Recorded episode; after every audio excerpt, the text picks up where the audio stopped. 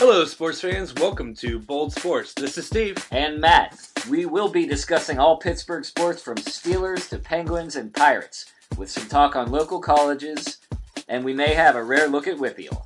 Tune in each week at Sorgatron Media for Bold Sports. All right, folks, and we're back. Bold Sports episode 63. 63.2. yeah, we started recording and realized, oh shit, this isn't recording. After Yeah, like it's too bad. We um, we we were doing a séance. Yeah, We had we had like the ghost of Art Rooney come down and tell us that he guaranteed that the Steelers are going to win on Sunday against the Saints. But now you don't get to hear it right. because Steve forgot to hit the red button. Ah, fired. So no, I can't really fire you from your podcast in your house. I, I, I fired myself. Well, hey, but it's good to be back. It is know? good to be back. No, maybe maybe a little uh maybe a little leftover uh from last night being down at McMinn's. It- you know what? We all have those days. You know. I would not have. I would not have been able to record this show yesterday. Oh, Um, I was in no condition to record this show yesterday. I took three naps during the space that we would normally record this show, which is really odd because we recorded at the time I think most people go to bed. right, and you're napping. But I'm yeah, I'm just taking naps so I can then like wake up at two thirty and like you know watch some news and then go to bed for real. It's been so crazy uh, the last couple weeks, and, and it's going to be even crazier this week and next week. Pretty much until January 15th for me, uh, and Amanda as well. So we ended up actually like so. I'm I work six days this week. I'm off Sundays. That's it. I'm Mm. probably going to be working six days for the next two weeks, uh, just based, you know, restaurant service industry during Mm. Christmas season. Amanda's retail during Christmas season, and uh, so we were busy, but we ended up. I worked yesterday daytime. She worked yesterday daytime. We realized we got Monday night off. So we came home, decorated Christmas tree, watched a cat play underneath of it for a while, and Mhm. some the Christmas ornaments around. Went down to McMinn's, watched Penguin game, and that was all right for the first period. Yeah, yeah. I I was uh, not watching the Penguin game. I, I could have been, but I wasn't. yeah, the fir- And first period was good. I was I was I was all over Twitter though, and I I could tell it wasn't going good from, you know, tweets. tweets tweets from you know at bold PGH Sports and other And- popular and, feeds. and Pompeani and everybody else out there in Penguin Land. oh man, Pomp. I loved I loved watching him on Sunday. It's always so much better after a win. oh, dude. You know when he when he's like when they lose. When, or when it's going poorly, and he's like, "Stay tuned after the game for two hours of post game coverage," and you're just like, "I don't think I can take it." Hmm. But when they when they beat the Patriots, like they did on Sunday, like I was like, yeah, give me that two hours of sports talk. I'm, I'm here for it. And then he does the news, and then he does uh, number one Concord Sports Showdown. yeah, I missed all that because I was watching Sound of Music with my parents. Was that on Sunday? That was on No, Sunday. That was on. That was on Monday night. Was it maybe on no, cable? no, But on network TV, it was Sunday. you're right. It was because we, yeah, it was after the game. It was on, and I had it on for about ten point two seconds, and then flipped to Ocean's Eleven. Yeah, it's a shame because it's such a long movie to begin with, It is, and then they put and it then on they put all the commercials in, and it starts. It's like a four-hour movie. Like, Yeah. no kid today, with the, the childlike attention spans of the, you know, Yeah. iPad generation. Oh, yeah, Like, yeah, they're yeah. gonna sit there and watch a four-hour movie about like little like little Nazi school children. you know, like. I'm sorry, they're not even school children. They don't have to go to school. They're super rich. My bad. They have a governess. My bad. right? I But at least it's Julie Andrews. I mean, like, a lot nicer than the nuns that we had growing up. oh man, yeah. Some of the nuns that we had were like just ridiculously horrible.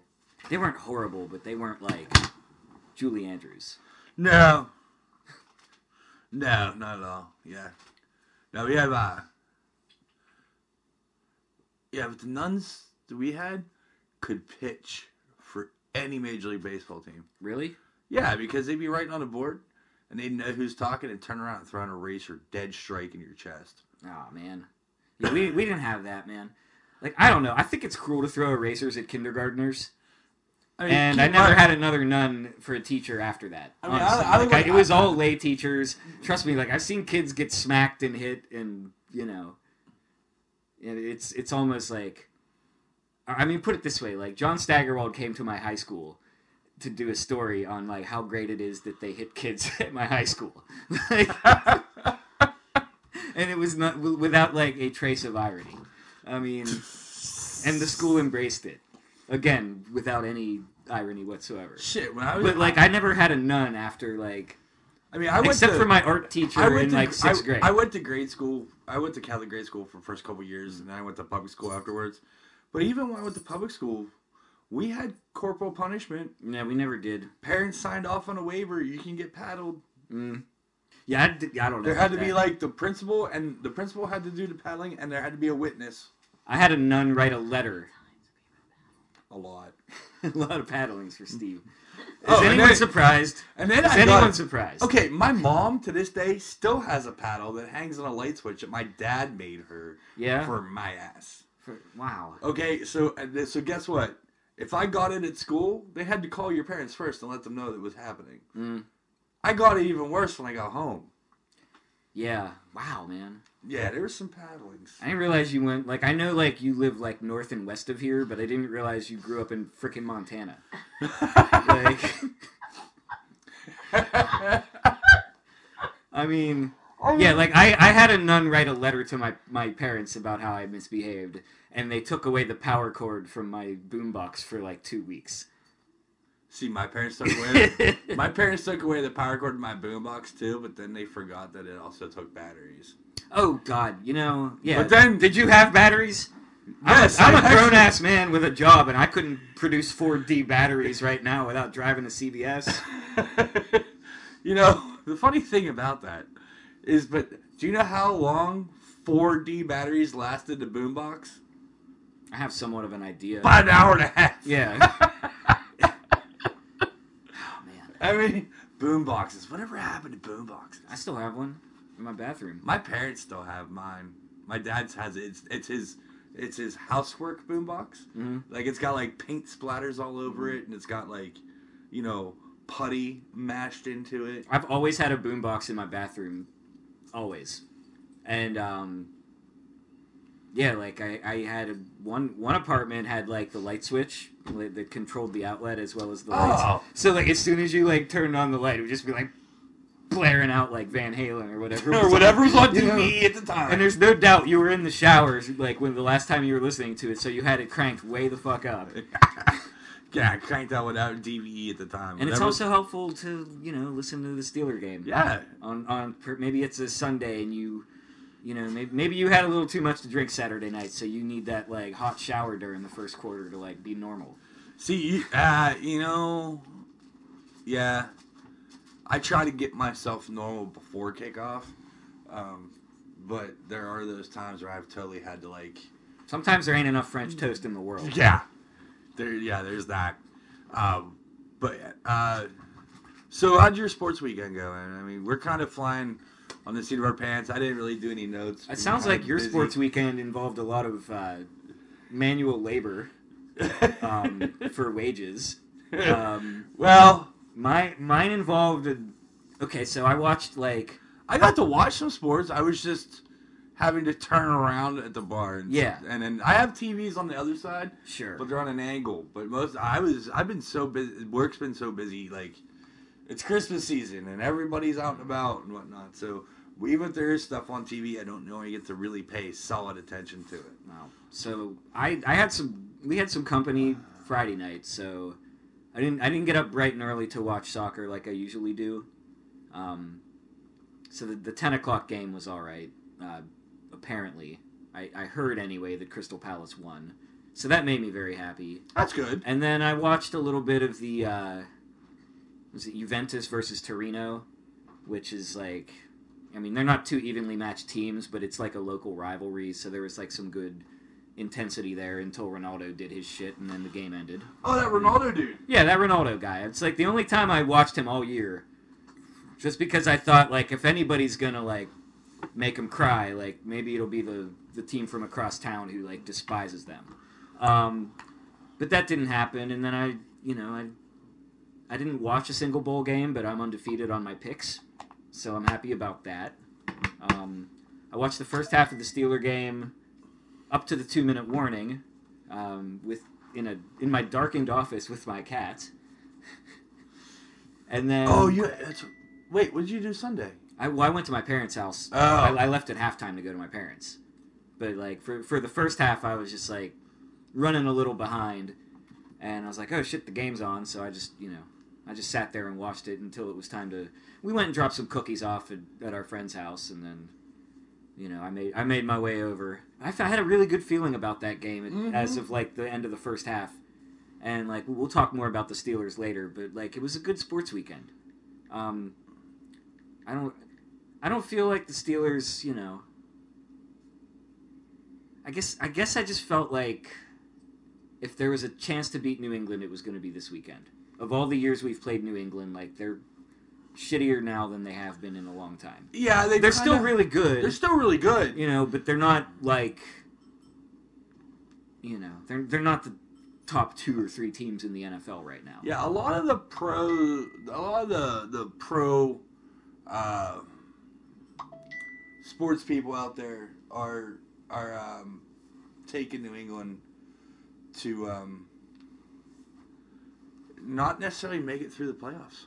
Yeah, and it's um, I'd be fine with that. Just like the other years that someone else knocked them off, and then the Steelers benefit from that. But um, it's nice to beat them. You know, It is. It if is they nice. if they get if they get bounced out of the playoffs, and the Steelers end up making the playoffs and playing a team that beat New England, you know, we say like, listen, like you had your chance. Also, New England, we beat you. well, how do you feel about the uh, L.A. Chargers? They're surprisingly good. I mean, they beat the Steelers. The Steelers gave up a 16 point lead. That them. game was tough to watch. It was tough to watch, but they've been good all year. They have been good all year, sneakily good. Sneakily good all they year. they they have engendered so much like dislike in San Diego for leaving there, and they, you know, I think they were very fairly like criticized for you know signing on to this move to LA where they're not even going to be the like main team in their own stadium because that stadium is for the Rams. Oh, and Oh, they're, that's- they're just going to be like renters basically, It's gonna be like and they just like snuck up on us, and they, It's gonna they've be got like some- Giants. It's gonna be like the Giants and the Jets playing the same stadium. Right, you yeah. know? And it's like, you know, guess guess who's you know, it's Giants Stadium. It wasn't Jets Stadium. I mean now it's MetLife Stadium, but It's Giants Stadium. Yeah. Trust. Um. So how many how many Giants I bet you if like you took like the offices of MetLife, you know, like who are actually based in New York, like how many of them do you think would be like Giants versus Jets fans? well, see, the Giants fans are mainly Jersey. That's that's a big part of it, and the Jets fans are more like Long Island Yeah. because like So so like I what I found about living out on the East Coast is it's like Jets and Mets and Giants and Yankees Mhm, is kind of how that goes. precisely, And mostly your Giants fans are mainly in New Jersey yeah, or like you said Long Island or like Manhattan, you know. or you know and then they are the like the New Jersey Giants, like the New Jersey Jets. That's you know, you know that's what well people New Jersey say. only has one actual team right, and that's the New Jersey Devils. right. That's the only professional sports team that's claimed. That claims New- Jersey, That claims Jersey. but there's actually four. No wait, three, Three. now. three. They used to have the Nets. The Nets moved to Brooklyn. The Nets moved to Brooklyn, but they Thanks, still got Jay-Z. two NFL teams Yeah. and a soccer team, Yes. and the Devils. Mm-hmm. And the Devils market themselves as Jersey's team, Mm-hmm. you know, and it's like, I'm sorry, but like, And then Remember- Jersey's Jersey is a state. I lived in Jersey, South Jersey. Jersey is a state split in two. mhm, All right, it's about as wide as my thumbnail, and it's about as long as my pinky finger. And Trenton and north is New York, and south of Trenton is Philly. mhm. Is essentially what it is. it's true. Um, I remember going to Cape May that's and Philly. they and they they sell the I don't know if they still do this because print newspapers are dying, but they used to like, you know, they used to have like paper boys just walking the beach selling the Philly Inquirer well, I, well, I in, in Cape in May, and I, I remember asking my dad like, why are they selling the Philly paper if we're like not even in PA? You know, and he explained to me like how that whole thing works. And I was Yeah, like, oh, I, I well, that I- makes sense. I lived you in? Brigantine Beach, New Jersey, which is the Mm. island next to Atlantic City, Uh, and it was all there. it was all Philly. yeah. It was all Philly, and um, yeah, it was weird. And but and it was either Philly or Giants. Yeah. it Was like the spread there. And like the the sort of dividing line, like I've I've had several people from the state tell me this over the over the years, but kind of like the dividing line, like gray area for that is the like Seaside Heights, like Ocean County Yeah. area. Um, you know, when I when I went there, I met a lot of Giants fans and a lot of Yankees fans, and like one of our one of our prominent Yankee friends is from that area. Yeah. Um, but you know, like you, got to talk about like, thinking about like Philly shit. Like, I can't think of a town on the shore where Gritty would fit in better than Seaside Heights. Oh God, yeah. I don't think I think Gritty would get thrown out of most casinos in Atlantic City. so Allen Iverson. Right, so like you're not welcome here, even though you're from Philly. You know, like you're not you're not welcome here. Like, oh man, You know, where- where- that guy. Woo. man, I don't even know. I you know, That was one cool thing about working in the casino. I worked out out there. I worked at the Borgata. mm. Mm, I got to meet a lot of cool people. did you work there when Dylan played? Yeah, We- Were you there seriously when Bob Dylan played there? yeah, I kind of went like, we were looking into going to that. yeah. I was there, I couldn't believe Um, it. Like, and then uh, I was they, there. I, first of all, I didn't know that like that was new. Like, Borgata when they opened, like, like we're gonna we're gonna start doing like shows. yeah, I was. and they started getting like Yeah. good shows, not like, you know, like decrepit country singers who were seventy years old. No offense to like Meadows and you know Mountaineer and like the kind of entertainment they get, but like No, no. Borgata was getting like yeah, Borgata Br- still gets. I'm, I'm, I'm sure it does. Like I'm I'm ten years older now. I I'm called my one buddy here. I, I got Atlantic wor- City. since I worked out there. It was 2003. Mhm. I called my one buddy and I said, "Hey, I says, look, I says, I got word that your favorite musician is gonna be playing a show out here, but the night before that show, he's gonna be making a guest appearance at the one bar and just gonna jam out on his own by himself and play acoustic all night." Mm. You should probably come out. because if you're fucking lying to me, I'll fucking kill you. I'm not gonna drive six hours and have, find out it's like no one. Nope, sorry.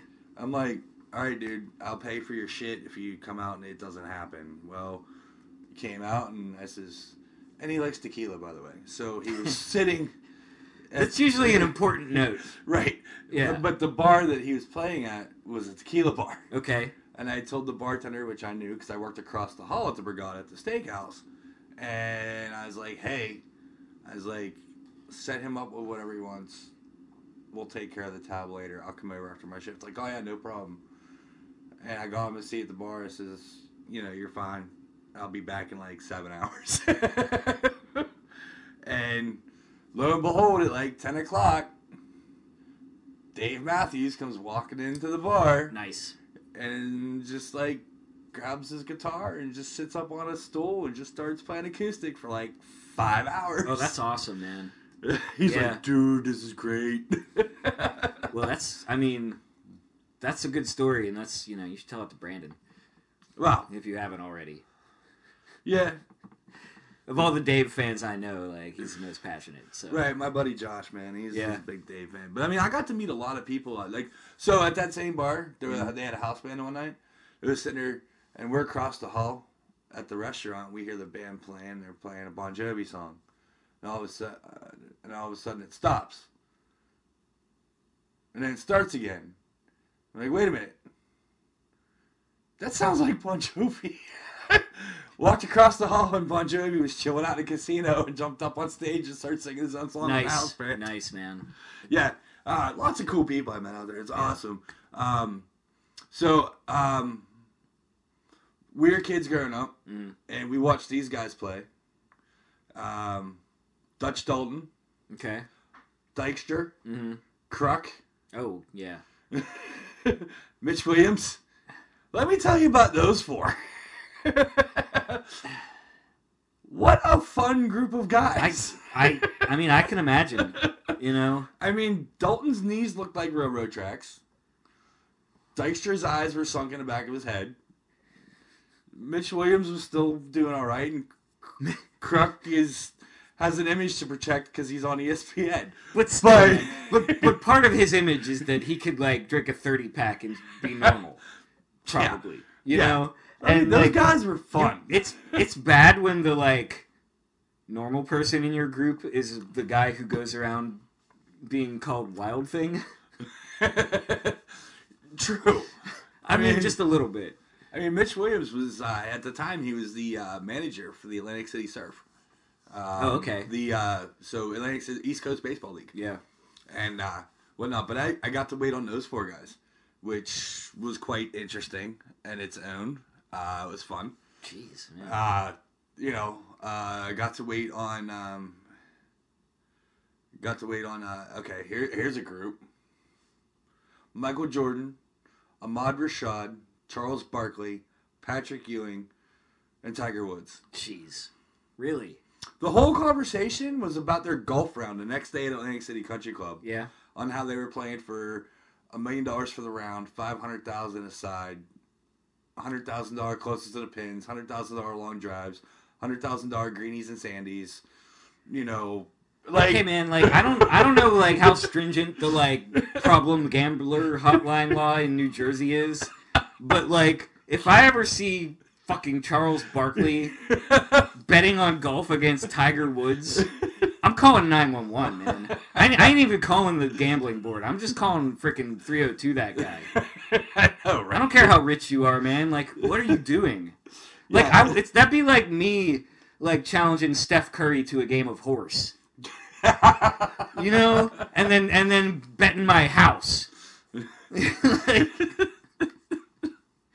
right? I mean, maybe not. I mean, Bar- a million dollars to Barkley is like Well, what's funny is a in, month's uh, salary.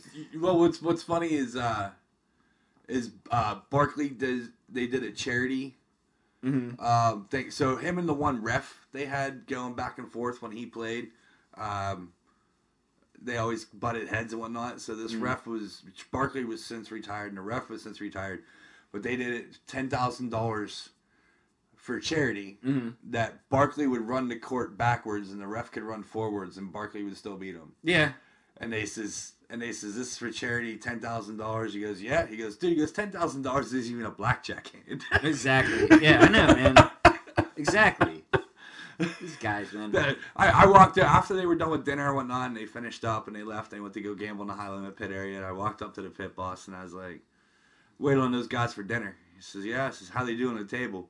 He says, "They're up, they're down, they're up, they're down." He says, "Not bad." But then I watched somebody crapped out. About thirty million came off the table.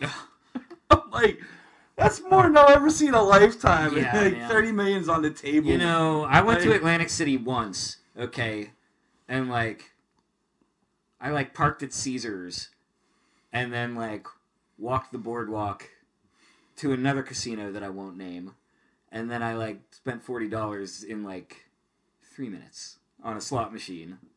And then I just went and drank at a bar with a bunch of people who were just like, "Ugh, I wish we had a sports book. And that was like 15 years ago. Like I was probably you were probably working that night. I was probably like right in your neck of the woods, man. You probably were.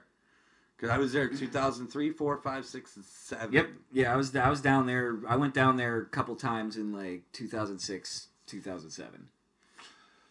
Yeah. But I didn't have the kind of money to like hang out with you and Patrick Ewing. Sorry. No, I was not. I, I was waiting on them, Well, by the right, way. I couldn't even. I probably couldn't even afford to eat at your restaurant back then, man.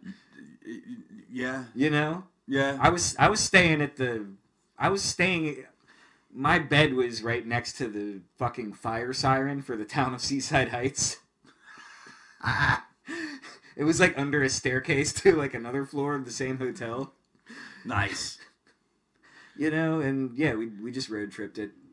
We had a good old time. Yeah. But like I said, it was like three minutes of gambling and then like an hour of like wishing I could gamble on sports. Like watch, we were like watching the pirate game on the TV at a bar in a casino and saying like, "Oh, you like the pirates? Like, don't you wish you could wager on this game?" And me being like, "No, because like they kind of blow right now. Right. Nobody bets on the Betting on Bears. baseball's a joke anyway. Yeah, you gotta lay $160 to win 100 Come- Come on. There's. Can't do that. Sorry, Yeah. I only. I only had forty to come in. I didn't realize how expensive gambling was." Yeah, right? Speaking of gambling, this weekend opened up uh, Sportsbook I loved it. Man. in, in I, I didn't go. And the first bet made it the sportsbook at the Rivers was a local Pittsburgh guy, Steelers fan and all, Mm. bet eleven thousand dollars on the Patriots to win, And he lost. and he lost. And I'm glad. And he had a two and a half point spread. And if you don't have eleven thousand dollars to like lose, Don't then you're bet it. probably not gonna bet eleven thousand dollars. Like I, I could probably scrape together eleven grand Oh, I and, and, scrape together and 11 go bet it all. But Yeah. that's really irresponsible because like based on percentages. Now, like I would have bet, you know, a hundred on the Steelers to win Oh yeah, just for funsies. yeah. Um, and it would and it would have paid out nicely for me. But if I had lost, I would have just you know gone like, on well, with my life. Well, see, here's the thing. KDK put it out on their Facebook page about the betting on the casino and that sports books open and this, that, and the other thing. Mm. And I made the comment on there. It said, you know, I'm still going to call my bookie because I only have to pay off and collect one day a week. Mhm. And I don't have to pay the juice up front or lay Yeah. the money up front. Yeah. So, And does the does the sports book at the casino give you Christmas presents? Because don't because like occasionally a bookie might like Yeah. you know give you a little like Christmas gift or Yeah. like, you know some cigars or something. Right? You know, you got that personal relationship. Yeah. I mean, I usually get a couple drinks bought for me. Yeah. You know, but it's like so. I, I, I when I call my bookie, it's like, hey, I'm gonna lay this on that. And he's like, all right, cool. And I know in my head, if I'm laying hundred bucks on the Steelers, that if I lose, I owe them 125. Yeah. If I get on a casino, if I want to bet hundred dollars on the Steelers, I got to lay 125. Yeah. And if I win, I go and collect my 225. And then do you have to buy around for like everyone else at the bar? No, not the casino. See, you- that's the thing. Like, when, Yeah. when you're betting with like the local bookie, at, at the Well, or establishment or or, or, or if you hit one of the football pools at your local pub, and you walk in and they're like, "Hey, Steve, you hit the halftime pool. Mhm. Here's a hundred bucks." And you're like, Yeah. "Sweet, give it right back. guess I give everybody a beer." Yeah. And you know, like the day I walked in the yard bar and I walked in and Billy goes, "You're an asshole." I'm like, "For what now?" Yeah, I mean, like, he's like, "You hit the." that's a given. He's like, Like, what like- else? I'm like, yeah, like, what else is new? He's like, no, you hit the half and the final. Here's two envelopes. I'm like, 200 bucks. Thanks. Well, guess Man, everybody's I getting have- a beer. Like, I haven't, I haven't hit a single pool. I haven't wanted. I've never bought a brick at a bar that I didn't work at and have it actually pay off for me. Ever. Like when I used to hit them all the time when I worked at the Regent Square Tavern. I remember Steelers played on Christmas Eve one year, and I I hit I hit the final and I got a Christmas bonus and my like sixty dollars out of the register for just showing up and working a full shift and my tip out on like all the other Christmas tips that the bartenders were getting. dude, And I, I went home with like three hundred bucks that night. dude, you, you, yeah, you made it. I mean, I thought that was what life was just gonna be like from now on, and like apparently not. right? Yeah, like, uh, I run the football pool for my work. I've only hit it once. So, for $25. Yeah, and I put ten to twenty bucks into the pool every week. like, you know, you gotta fill those blocks, man. yeah. I mean, If you got empty blocks, like you're not a good. oh, it's runner. funny. The week and the You're week not a I good. Yeah. and the week I hit it, Mm. I hit it for twenty five bucks. It's like week nine. I hit the pool and everyone's like, "Oh, it's fixed." The guy who runs the pool hit. I'm like, dude, really? It's Yeah. the first time I hit all That's why- year. That's why you never let Phil in your pool. wow, Fix. fix, fix, the fix. It's fucking Phil. Did you ever go to a game with Phil? yes. Yeah. Raiders game with with him and Chris. Oh god, And so you- Julia. yeah, you've you've, been, you've sat through it. Most fun I've ever had at a Steelers game. Ah, Phil's Hands a down. Phil's a. I spilled I spilled two beers in the fourth quarter. Right, we had that conversation. Yeah, yeah. You know, I wasn't the most popular guy in my row, but it, it would have been impossible because Antonio Brown was the most popular guy that night. I mean, you're not, you're not going to do much better than AB. No, He set some records that day, and that was that was a lot of fun. AB is uh, AB is a special character. He's a Pro He's Bowler. he is a Pro Bowler. Uh, And a Pizza Hut spokesman. Pizza Hut spokesman. Him and Juju both And Juju, Pizza Hut. yeah. Yeah. Did you see Juju this weekend? I, I saw him tailgating, Yeah. and like I seriously, my first thought, as like a guy who weighs 140 pounds, was to like look at the cheeseburger and make sure it wasn't too big, because like I could eat a McDouble and probably go like run around, but if I eat like purgatory, Yeah. then I'm useless. So I'm like seriously worried. Like, is the professional athlete who's like you know, About to go run around for three and a half like, hours. you know, a foot taller than me. Like, is he gonna eat? Is he eating too much at the tailgate? And then I looked, and it was a very reasonably sized burger. Yeah, like, he Um, showed up at the tailgate. But yeah, I'm really. But then I'm thinking, like, is it a reasonably sized burger, or is it just it looks small because he's got huge hands? Because he's an NFL receiver who catches just about everything. right? Uh, but Mark Madden apparently trolls him ridiculously. He trolls everyone. He- I, you know, the funny thing is that like, I probably get more upset about it than Juju does. yeah, You know. yeah. Juju's like, whatever. Dude's Because retweeting my shit and everything. shit, Who cares? Yeah, exactly. like he's making him more famous. yeah. Yeah, just- I, I- I just don't like the cynicism about Juju because he's actually like he's a breath of fresh air. exactly. He's he's good. He's another yet another steal of a receiver drafted by the Steelers. He's a young- he's a they young are guy. great at ruining defensive draft picks, but for some reason they like have the golden touch when it comes to drafting receivers. Yeah, And you know, second round later. he's he's got a fun name. Like even like the most seasoned broadcasters can't say it without like stumbling over it a little bit. Um, you know, like he, he's good with the kids. Like as far as I know, he was he- at. he I, was I heard a rumor today. that he like got into some trouble as an underage drinker once, but like I don't know if that's true or not, and I'm certainly not one to judge. Um, but he's not like making headlines and getting suspended, yeah, and and he's like marketing himself. yeah, he's and he's- creating his own brand. Yeah. So And that's if that's any- really important in okay. the NFL because you have to wear a helmet, right. so people don't even like get Hey, to really hey. know like what you look like unless you're doing social media. and, and he's he, and he was brought up. He's 22 years old.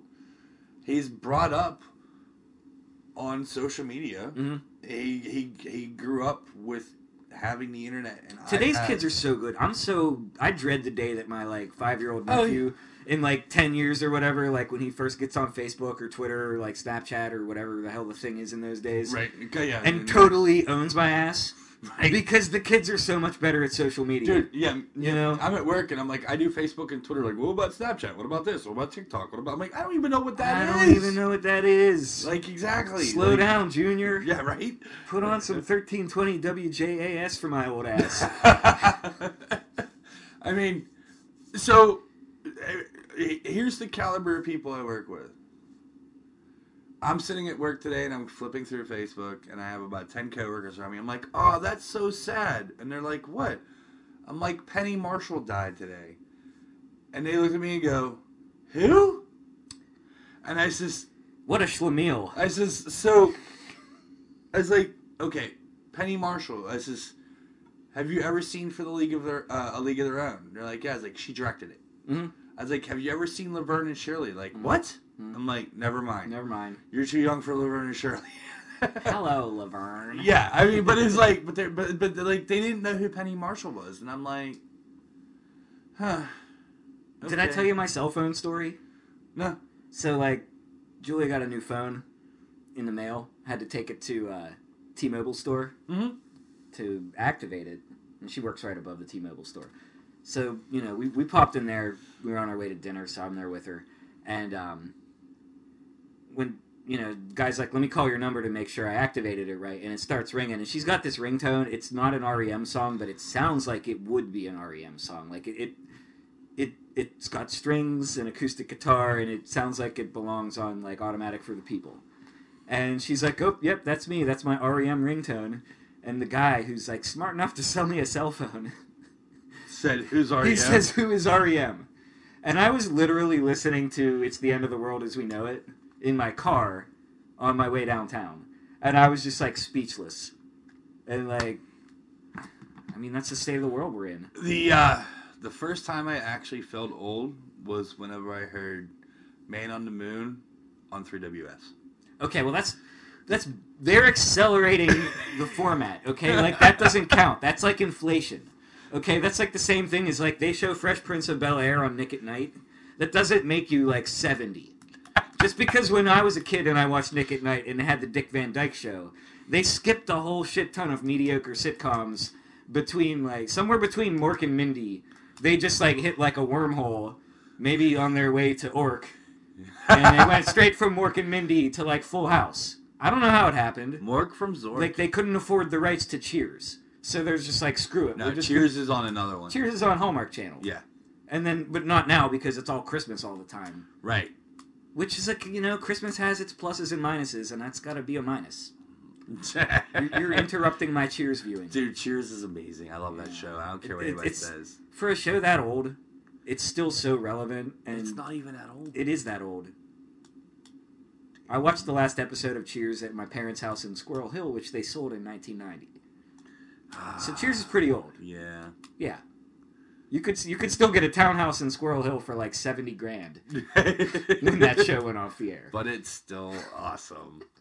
I mean, John Ratzenberger in there. Oh I yeah, mean, he's just, he was in a Christmas movie that I was watching on Hallmark Channel the other night. It was like uh, it was like they were trolling me. They were like, He "Well, was he was in we got town. your Cliff Clavin, but we couldn't we couldn't find Norm." He was in he was in town for something, and he came Yeah. into Eddie Merlot's when I was working down there. Nice, That was awesome. nice. You know, but uh, yeah. So um, yeah, we're gonna go ahead and take a break right now, and then we'll come back and uh, you know, I, like I said, I didn't plan a script for today. That's okay. I think We were I think busy. that um, we're just kind of like we have a lot of important views on sitcoms and gambling and the social media appeal of Right. talented wide receivers who happen to play for a team that is currently eight five and one in the AFC East North. I still do that. Well, back in the day, they were the AFC Central. Why? No, there's no reason for that at all. I just I'm an East Coast guy, okay, man. I don't buy this Midwest crap. That's why I hate our division so much. Yeah. Uh, okay. So, w- other than the teams that are in our division now, when were they were the AFC Central, Mm. we're missing Houston. That's it. I don't really miss Houston. No, neither do I. My neighbor misses the, the Oilers. My buddy misses the Oilers, but Yeah. it was their logo. The logo was awesome. It was like it wasn't all like It was an busy. oil derrick. The new yeah, exactly. It was just a simple design. Like the new Titans logo was all just like flames. and blah, blah. Stupid. All right, Bring folks. back the Oilers. We're gonna go ahead and take a break. Uh, listen to what's going on with our friends here at Sorgatron Media Studios in Beechview with shows like Awesome Cast, uh, uh, the Wrestle Mayhem Show, Fishing Without Bait, and many more. We'll be back with just a few moments, folks. Do you like professional wrestling? Want your discussions no holds barred? Check out WrestlingMayhemShow.com for all the wrestling podcast flavor you can handle. All right, folks, and we're back uh, after that little short break and listen to our friends at Sorgatron Media Studios in Beechview. So, did you read the article in the Post Gazette about how the Pirates are 5.75 million lower in payroll this year than they were last year? I didn't read that. Um, I'm not surprised. Like I, I don't need a number. I, we we talked last week about how they traded Nova for you know I get I get tired of making this joke, but like pennies on the dollar, a bag of baseballs, like call it what you will. Um, you know, it was a salary dump, and I mean, it's not over yet. Like the off season, like there's still time. They're not necessarily whatever their payroll is now is not necessarily the final number. It could go higher. Um, bottom line is they remain in a tough division, and you know the Cardinals got Goldschmidt now. Oh, The Cubs are still the Cubs. The Brewers almost made the World Series last year, right. and um, then you got the Pirates and the Reds. So you have 2018 payroll is going to be ranked to 27th out of 30, um, ahead of only Oakland, Tampa, and the White Sox. Uh, they finished 2018 with a 40-man roster payroll of 89.8 million, down from 95.5 million at the end of 2017.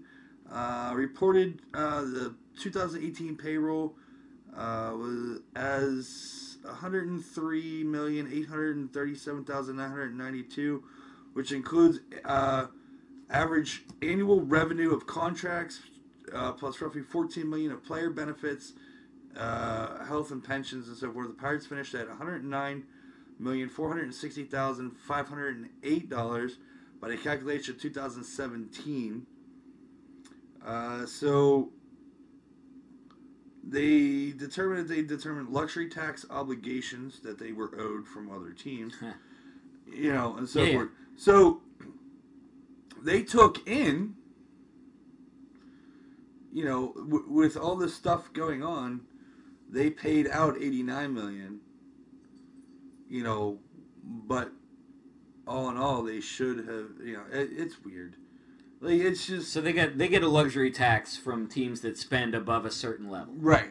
And the Dodgers, the Yankees, the Red Sox. You know, I don't know- the Yankees last year.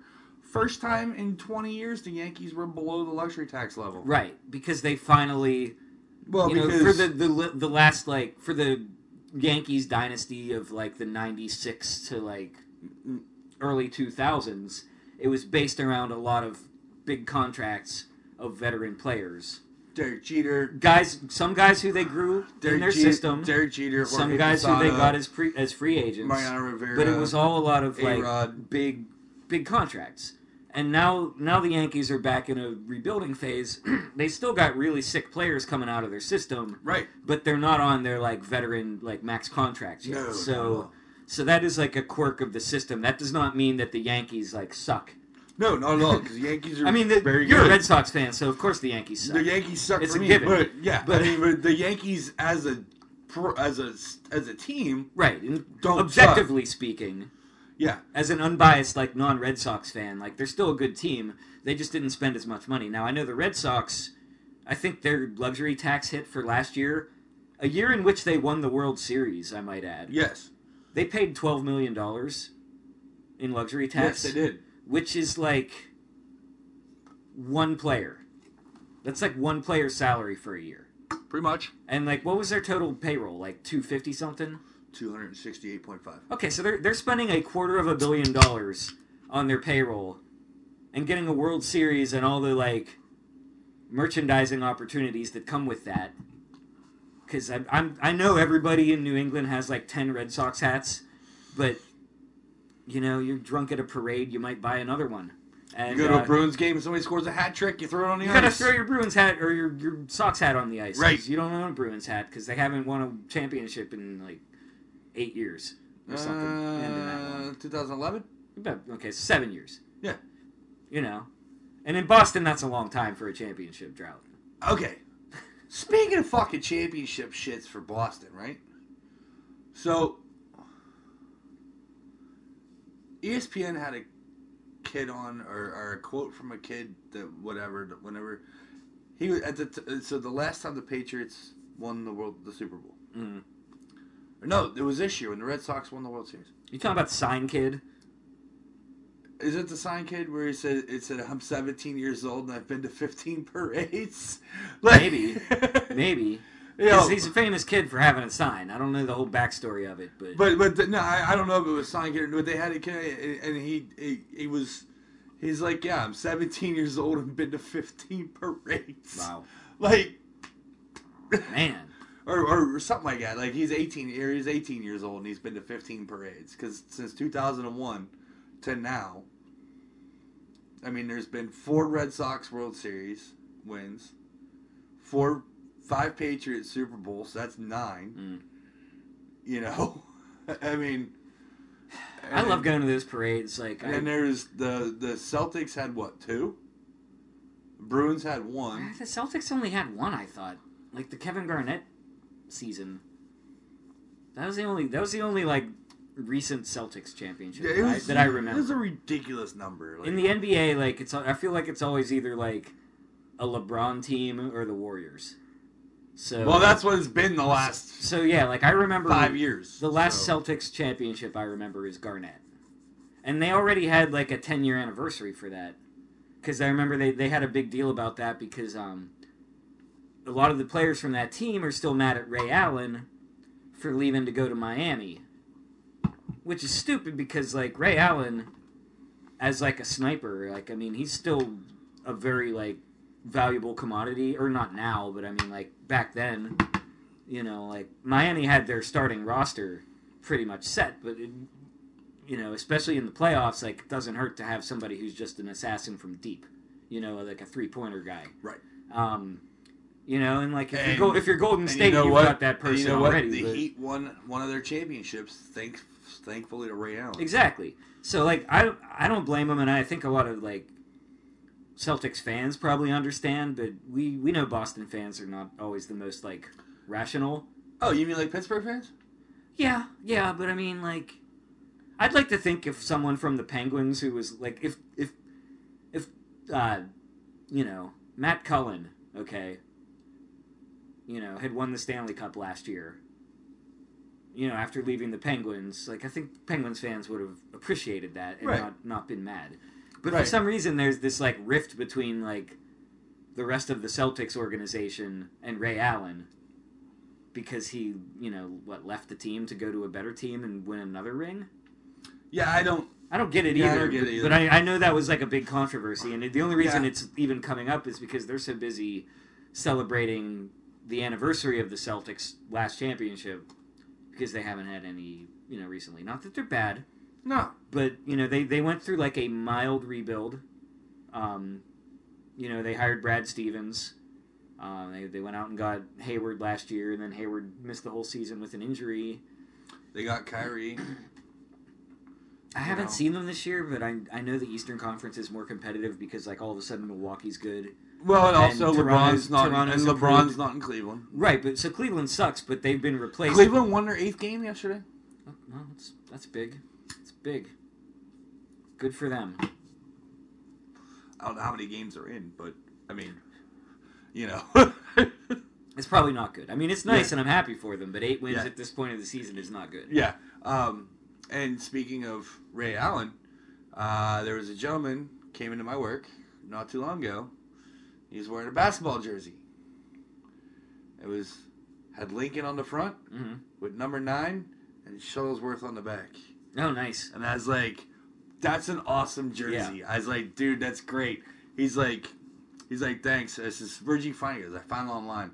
And I was talking, and again, talking about people I work with, and being here, and uh, it's like, what jersey is that? Never even seen. Like, is that like a high school jersey? I'm like, yes, it is a high school jersey. Yeah, it's a made-up high school. I was like, it's a made up high school. They're like, what? I was like, it's it's from a movie, and they're like, what? movie reference, you know, like movies. I was like, you know, I was like Spike Lee, Denzel Washington, Ray Allen Yeah, played Jesus Shuttlesworth.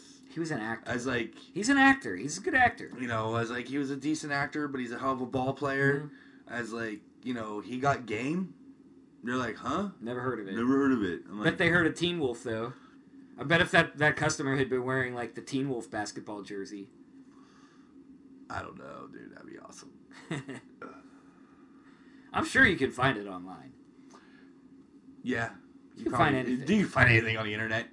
I mean, Trust me, you can find anything on the internet. I used to.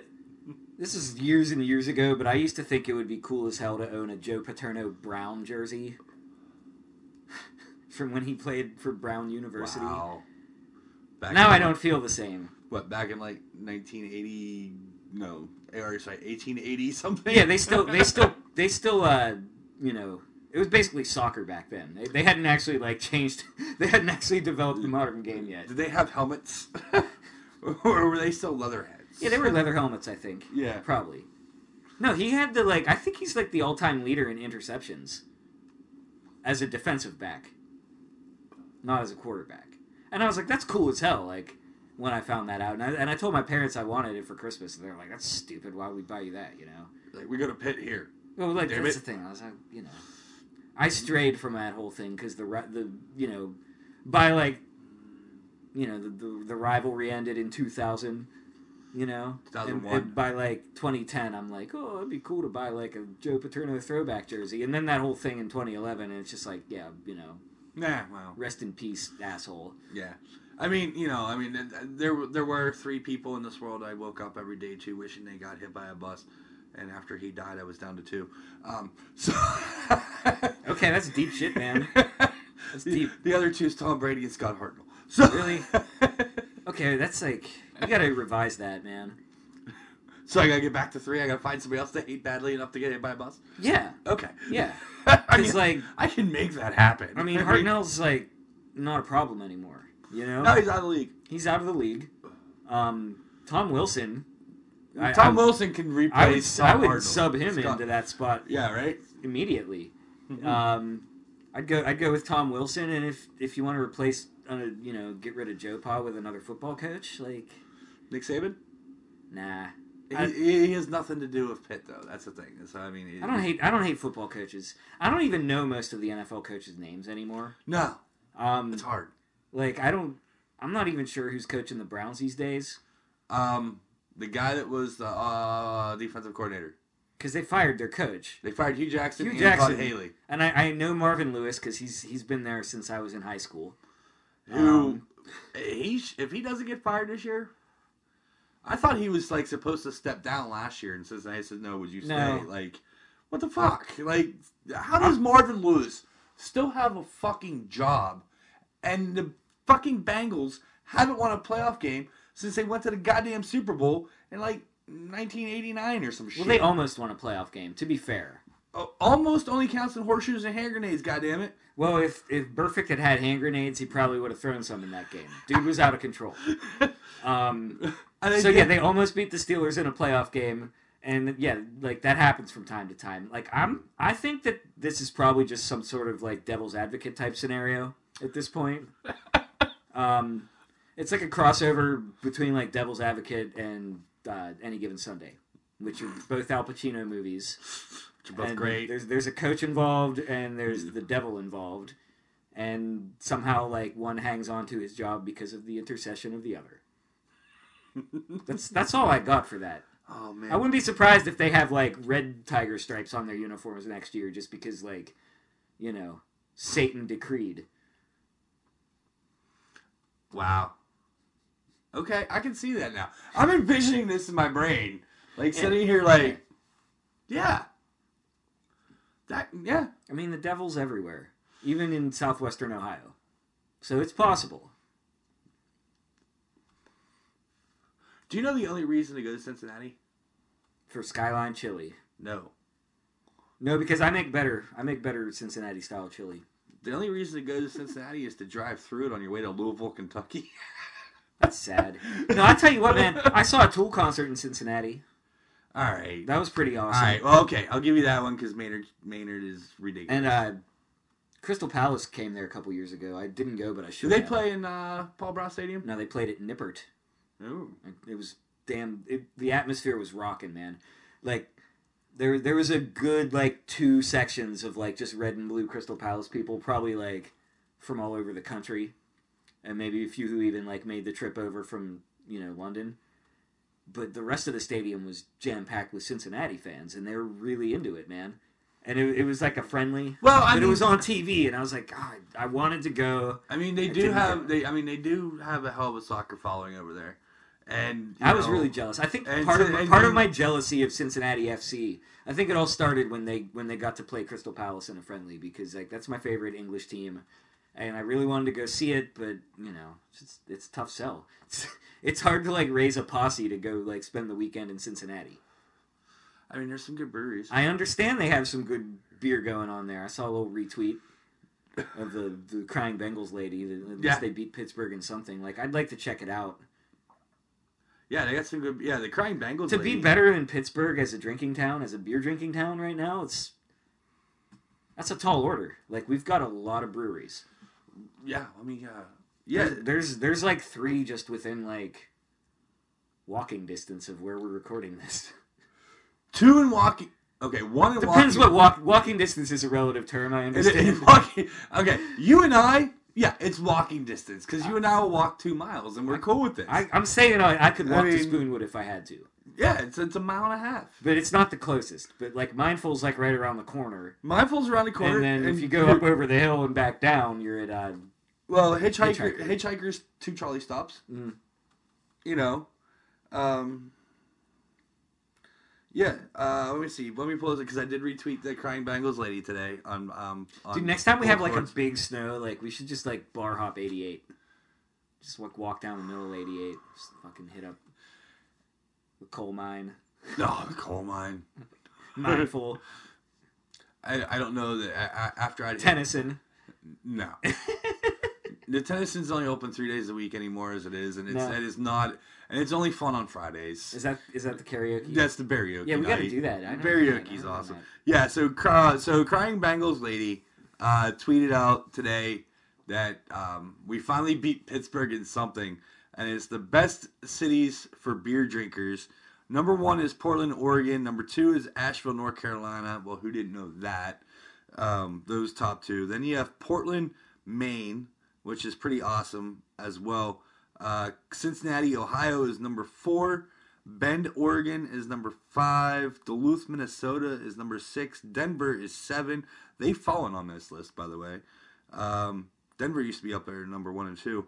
Seattle, Washington. Denver's famous for other things now. They're Yeah. De- De- Seattle, Washington is number eight. Pittsburgh is number nine.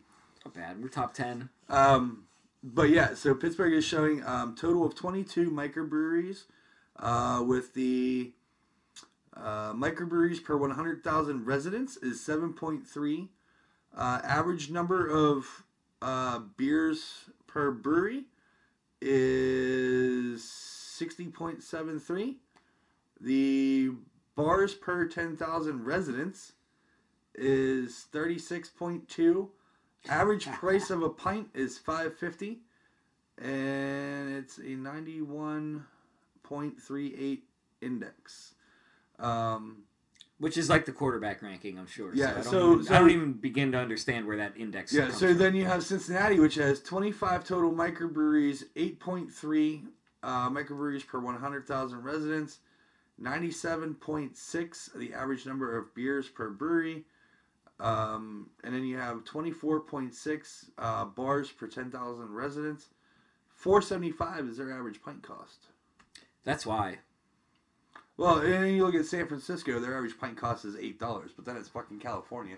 So I mean, everything in California is triple what it is in Pittsburgh, for the most part. Yeah, I don't know. I, I like it here. I I mean I'm not.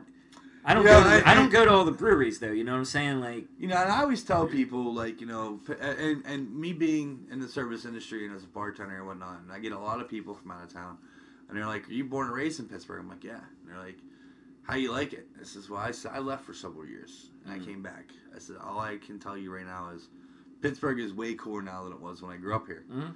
And they're way like, way cooler. And they're like, "Well, how do you how do you how do you figure it Out? I'm like, "You've been to and a lot of people are here. They come in and go to the games and stuff like that." I'm like, "You go over to North Shore, right?" They're like, "Yeah." It's ah, it's you got two beautiful stadiums over there, the casino, all the restaurants and bars and hotels and da. And it's like, yeah, it's like when I was a kid, it was one cement stadium a bunch of cement parking lots and a bunch of warehouses and one bar with bars on the windows. That bar with bars on the windows is still there. It's a Clark bar, but The triple two. the triple two is down there. Don't forget about the, the deuce deuce deuce. oh yeah, I mean, that place. yeah, You know, yeah. it was only really relevant when uh, you were tailgating and you didn't have a ticket. And then it's like you couldn't get a seat. Like I, I never really went there ever when uh, there wasn't a game on. And you're right. Like it is a lot better on the North Shore. Like when you were when you were like living in Atlantic City or Brigantine, um, I was here in Pittsburgh. I felt like we were like holding it down. You know, I, I felt like, you know, like the city. It's not the best place like for young people It's and so those better. of us those of us who are here like we need to try to like make it fun. And like fun stuff's not going to come here if there aren't fun people to patronize it. So like I, I feel directly responsible for all the breweries that are here because i've been drinking beer in this city since 2002 legally. Le- no 2001 legally. But i didn't live here in 2001 i lived in meadville. Yeah, so and nobody drank legally in Meadville.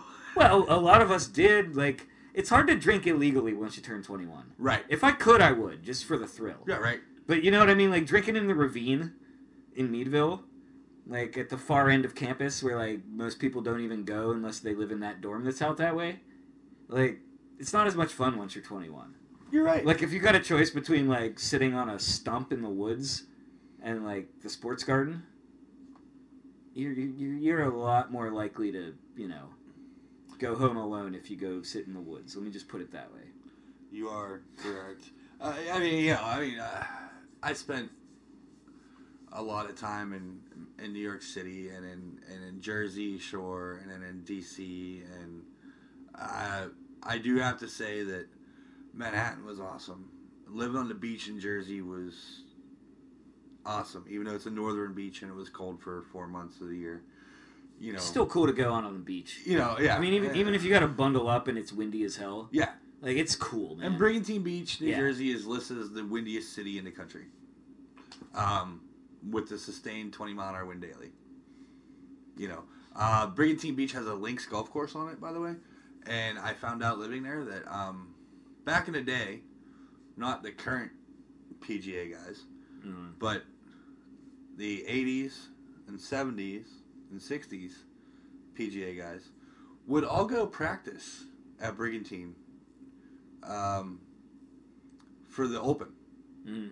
because it it uh, mimicked the weather conditions with it being cold and rainy and windy as fuck and a links course. Hmm. so they would go like play Brigantine in like the early spring or the late fall Yeah, and they would that, that would be their practice for the open nice. uh, you know uh, to, to mimic that. And as I'm, as we're sitting here watching I have the golf network on as we're sitting here recording this. And it it's um uh, the golf network uh, is doing the uh, best final rounds of 2018 hmm and this one's the WGC uh, Mexico Open, and this is where Phil wins in the in the final round here. Man, Um, I'm not sure exactly what hole they're on and where they're at, but uh, oh, here we go. There it is. Uh, they're on uh, on 12. that looks so beautiful. you know, but this is this is the uh, round Phil wins uh, this year Nice. on the tour. Uh, so I've been I had Golf Network on all day at work, and I've been watching the final rounds of like like today uh, earlier was the uh, the final round of the Open. Mm. They they showed that one, which was awesome. Um, but yeah, uh, golf season's kind of over. I know. I, I don't even see I don't even see in the foreseeable future of a random. 60 or 70 degree day that pops up in December, January, or February. Nah, it's not gonna happen. you know, I, th- I think we're in for. I think we're getting hosed.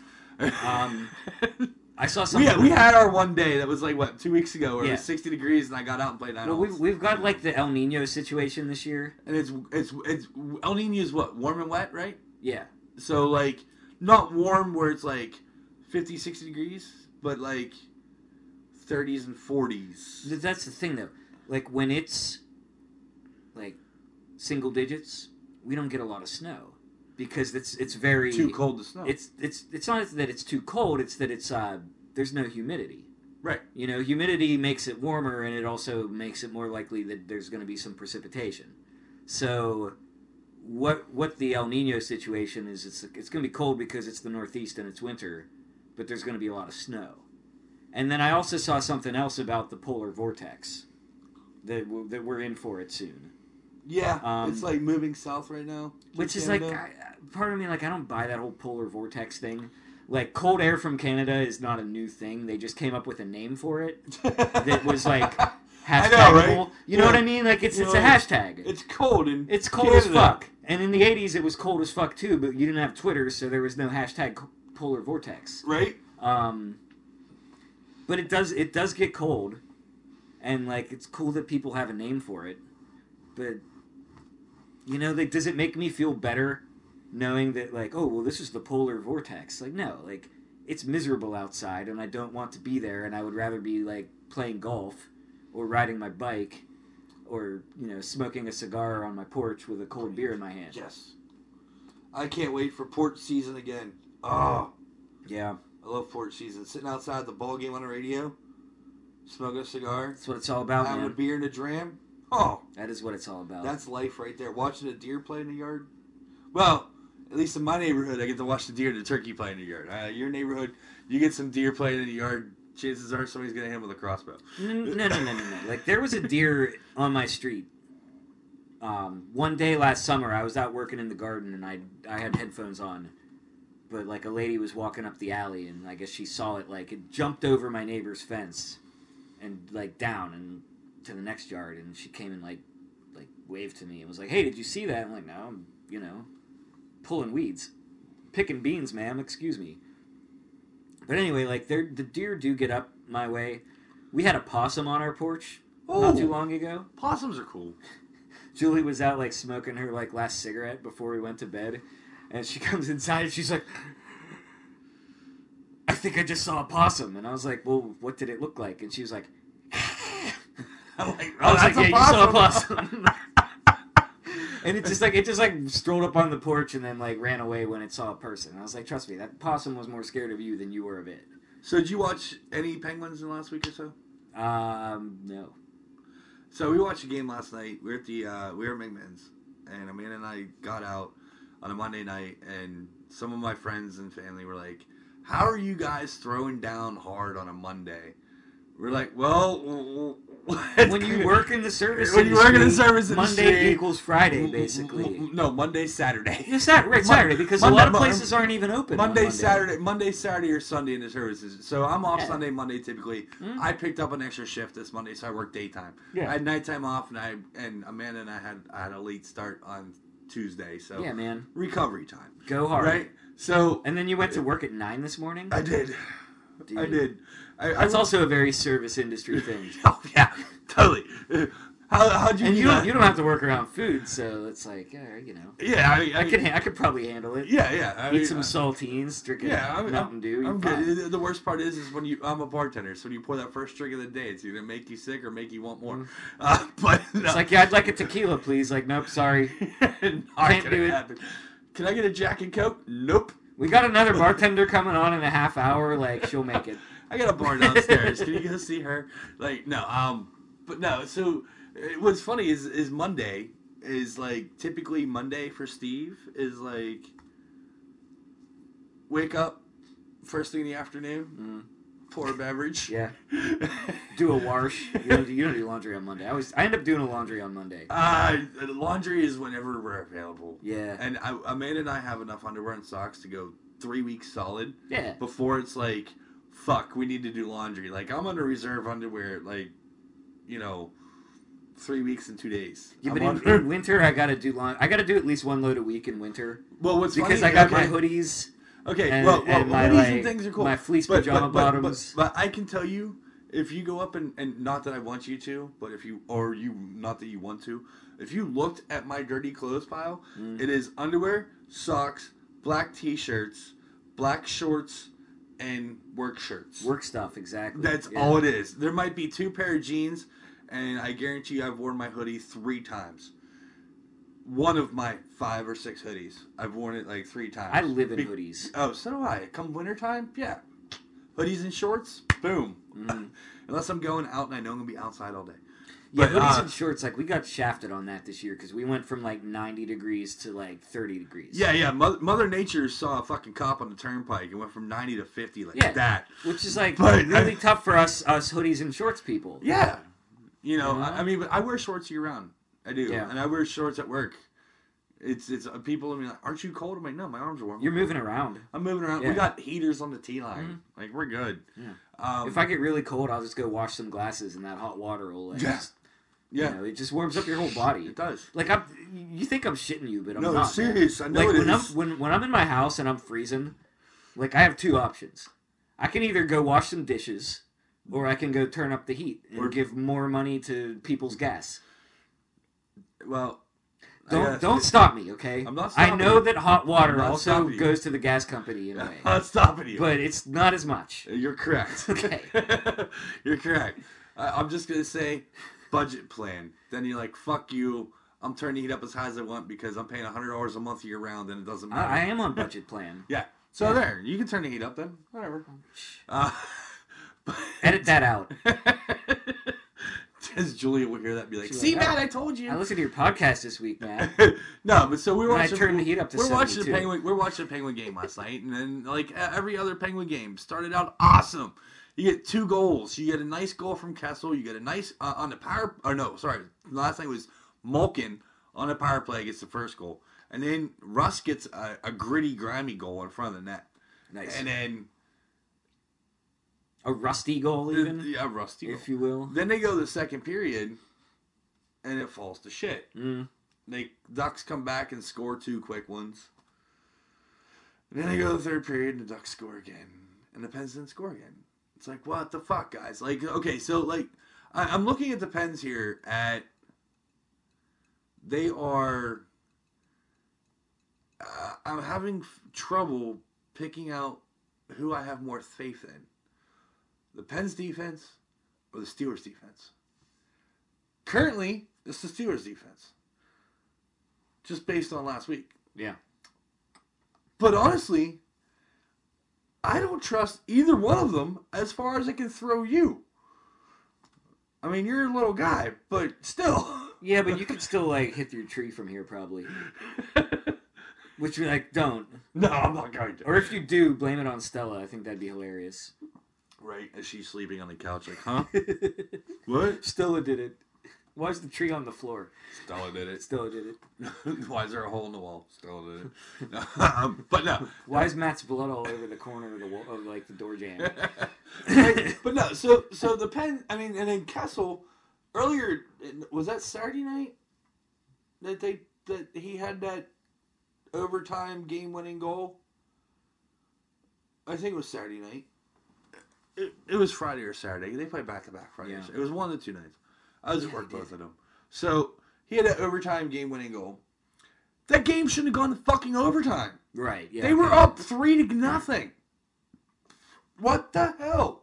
But it was it was against a Western team, wasn't it? So like that extra point wouldn't matter. I, I, I get what you're saying about No, the extra point lead. matters no matter what. If it doesn't matter who it is, because you're still playing in your conference. That extra Oh, point. but they were were they playing a team from their conference? no, they were playing a conference team, but they were. But it's still, that extra point matters. I mean, because you no, no, gotta no. get- If you win, you still get two points. right. But if if you you know, If you tie, you get one point. If you win, you get the extra point. You get the if two you points. if you let if you let an extra point go to a team from the Western Conference, like that doesn't matter. You're you're helping that team. Like they get a loser point, as it's often referred to. Right. But you're not like it's it's not as bad as like say, you know, giving an extra point to the Devils or you know someone else who's in your immediate Currently, proximity. currently, right now, the in the Pens the Pens are at 33 games played, 15 wins, 12 losses, six overtime losses. They have 36 points total, uh, 112 goals for, 108 goals against. That's a uh, and they have a four differential. Uh, they're five, four, and one in the last 10. Um, you know, uh, it's it's really sad because currently right now i believe let me look. So the way the new playoff structure is is there's the top three make it and then there's two wild cards to make the eight. The pens will be out. Because you have the lightning the leafs and the sabres are your top three in the In the atlantic division capitals blue jackets and islanders are your top three in the Metropolitan Division. Then you have the Pens with 36 points. But you go back over here and you have the Bruins and the Canadiens are your wildcard teams out of the Eastern Conference. I mean, and we've talked numerous times about how hockey being three seasons. You're getting to the end of the first season. yeah, and you're you're starting to. I mean, for me anyway. So so this is where okay, so the Pens are in a position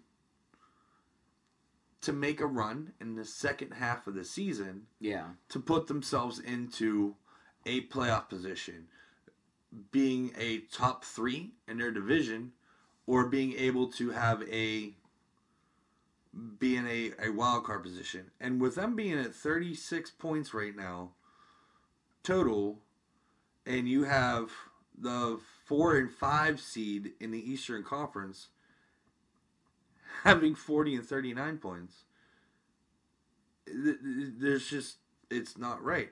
Those six overtime losses kill it right there. mm, okay, I The hear 12, the, the 12 Yeah. losses in general is bad. Twelve losses is bad, but when half of the losses come from like blown leads, Yeah. were they all blown leads though? Like maybe they There are a lot of maybe they come leads. back and tie it late. That doesn't sound like the Penguins' mo this year, though. Like you're right, blowing leads, you know, playing entire periods like crap, and having the whole measure of the game like tilt the other direction. You know, that sounds about right. And uh, what's what's concerning to me, like when you mentioned that Boston is a wild card, like they were one of the best teams in the conference last year. Yeah. So it's not like the teams ahead of the Penguins are like you know a bunch of pretenders. No, I mean like they've, they've got to climb some some the Lightning, the Leaf, the and the Sab- Lightning, Leaf, Leafs, and Sabres are your top three in the Atlantic. Mm.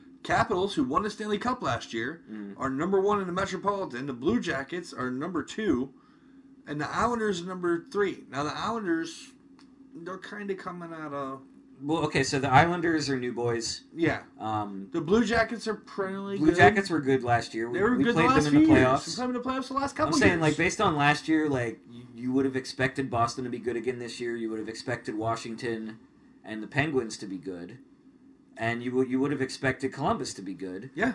But you wouldn't have ex- You you, wouldn't you- you, wouldn't you- have seen the Islanders coming. You wouldn't have seen Like, the I- I'm not- you I'm not shocked about the the Sabres. The Sabres, you wouldn't see them either. Now that's a different in division. theory, because That's the a Sabres. Okay, the Sabres have had the draft picks, and they they've got the like. well, the Maple Leafs finally. the Sabres have a superstar. Okay. Who? Eichel. Oh yeah. so they so like in theory, like the, like the Ovechkin theory. yeah. Like, would you have believed that Ovechkin would never win a cup when he was drafted? And you, of course not. Like Yeah, right. they, the way they hyped him. Well, like at the same rate, like after however many years of Eichel in Buffalo, like you would you would have to expect that they're going to be a playoff contender eventually if this guy is really as good, and plus they've got the new ownership and you know all that. So like I'm not shocked, but they are new. Like and whenever a new team comes into the playoffs, you got to kick someone out from last year. And right now that's the Penguins. Well, and then the Maple Leafs in the Atlantic Division. I mean, they've built a team. They had several down years, Yeah, and they've built a team up, and they're, they're- getting in there. they're getting in there, And they're and, they, in were, there, they, they had a really hot start. They're number two in the Atlantic Division right now. They're, they, they've fallen off from their torrid pace at the beginning of the season, but they're not collapsing. They're they're being consistent, and you know, like they're. I mean, that's a big business. Like, you don't just like haphazardly run the Maple Leafs. no. Okay, so like if they've got a good core in place, like they're gonna, you know, I think from the top down, stay good. I think I think their problem when they weren't good was that they didn't have the personnel, and now now that they're getting the right players in place, I mean it's a very. I, I can't imagine not being motivated to go play for the Maple Leafs every day. You know, I mean I know like all the jokes about Kessel, but that was when they sucked and Kessel's not famous for his like motivation in practices and you know workouts and whatnot. But like when you play on the Maple Leafs, they're good. I mean, that's they're like the Dallas Cowboys of Canada. You know, like everyone either loves or hates the Maple Leafs because they are the Maple Leafs and they're they're the biggest team, save for you know Montreal. But in English speaking Canada, like the Maple Leafs are the biggest team, and like there are Maple Leafs fans in every province you know, who have stayed loyal to the Leafs from like back before expansion brought teams to like, you know, Winnipeg and Alberta and British Columbia. Okay? So, yeah, like there's probably people who love the Leafs just because their grandfather loved the Leafs in like the 60s. And yeah, so like don't sleep on them and you still got Boston and Montreal and it's yeah. I hear you, man. Like Pens aren't in great shape right now. No. I'm still not on the despair train. I'm not on the despair train But I think part of that's because I just don't really care that much. Because like I've seen them win so many championships that like and well, I my, mean, my heart doesn't break for the Penguins because they've been so much better to me than like the Pirates, for example. oh well, you no, know? So like I'm I'm just happy and proud. we were alive for a Pirates World Series championship, but we don't remember it. mm, you speak for yourself. okay? I mean, So remember- I, look, I, this isn't a political show. I was alive, but like not like Roe v. Wade alive. Okay, and like just, that, I'm not sure. I'm not sure I get to count a gestational World Series. Heard. So remember last week how we were talking about the Detroit Red Wings and the whenever they they won what three cups in four years Yeah, or somewhere around there, or Mm-hmm. it was like and the last year they did it with like the super team of yeah. So the, so the Wandering it- it- Souls who had Yeah, it was, it was yeah. like the wandering souls of the Western Conference. Uh, So I just pulled up the 2001 2002 Detroit Red Wings roster. Um, Brendan Shanahan, mhm. Sergei Fedorov, Brett Hull, Nicholas Lindstrom, guys are so old. Luc Robitaille, Yeah, Steve Yzerman, Igor Larionov, Nice. Chris Chelios, Pavel Datsyuk, Chris Draper, a young Pavel Datsyuk. Thomas Holmstrom, uh, Boyd Devereaux, Kirk Maltby, uh, Matthew Denault, Steve Duchesse, Frederick Olson, Darren McCarty, Jason Williams, Jiri Fischer, Sean Avery. Oh man. Ugh. He was what? NHL, the most hated man in the NHL, and he was also like the most GQ NHL Uh-huh. player ever. Yeah. That's why I think that's part of why he was hated. Maxim Kuznetsov, uh, Brent Gilchrist, Yuri Schleger, I remember Slager. uh, Uwe Krupp, Jesse Wallin, Manny Legace, Dominik Hasek, Yuri Brutetsov, and Latsiov Cohen. Wow. Never even heard of him. So, of course, Scotty Bowman, Yeah. your head coach. Barry Smith and Dave Lewis were your bench coaches. So, just throwing it out there, like, yeah, that team was like Pre-salary cap. Pre-salary cap. It was kind of like the Yankees model. Yeah, You know, bring bring in a bunch of guys who are still good and they have big contracts, and let's go win a title. But the, the some of the younger guys you mentioned that were on there, like they were pretty good too. Like Datsyuk. I mean, he he was he was a young guy. Like he he you know he was like the veteran on the teams that played the Penguins in the finals in you know like 08, 09. Um,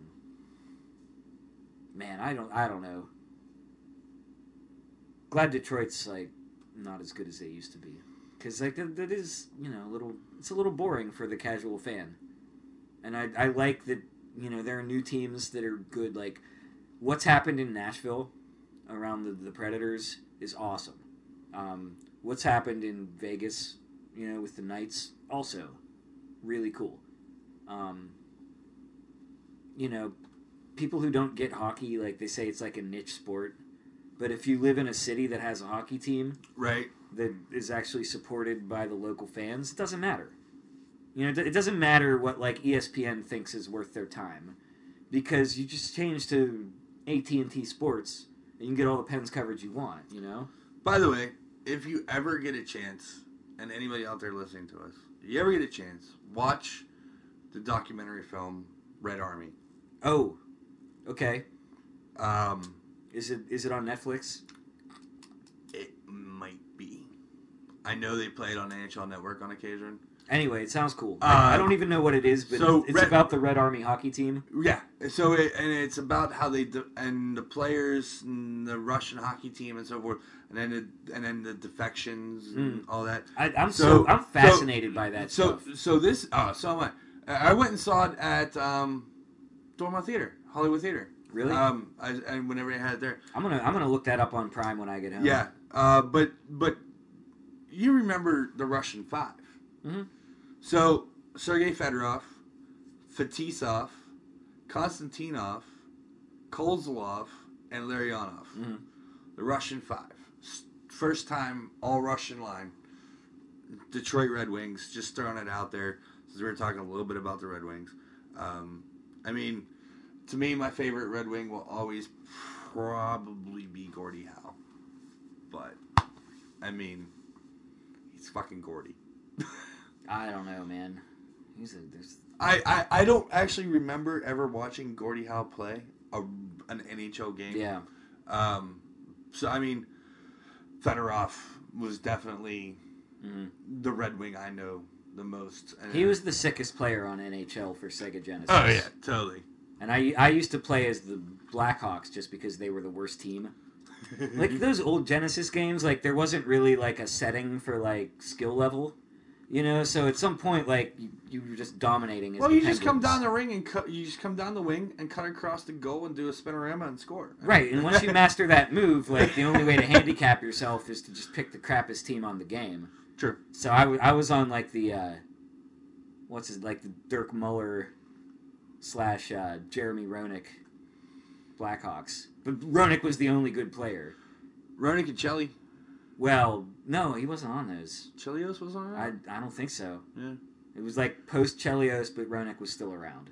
Like Yeah, I before mean, Cheli- Jeremy moved. Chelios to the, played till he's 47. so, Yeah, I but mean, but he you know. was in Detroit, and was in Roenick Detroit. eventually moved to a more like golfable market. right. And, All right, folks, we're gonna go ahead and take a break right now. We're gonna come back and finish up with uh, a whole bunch of Stillers talk and whatnot.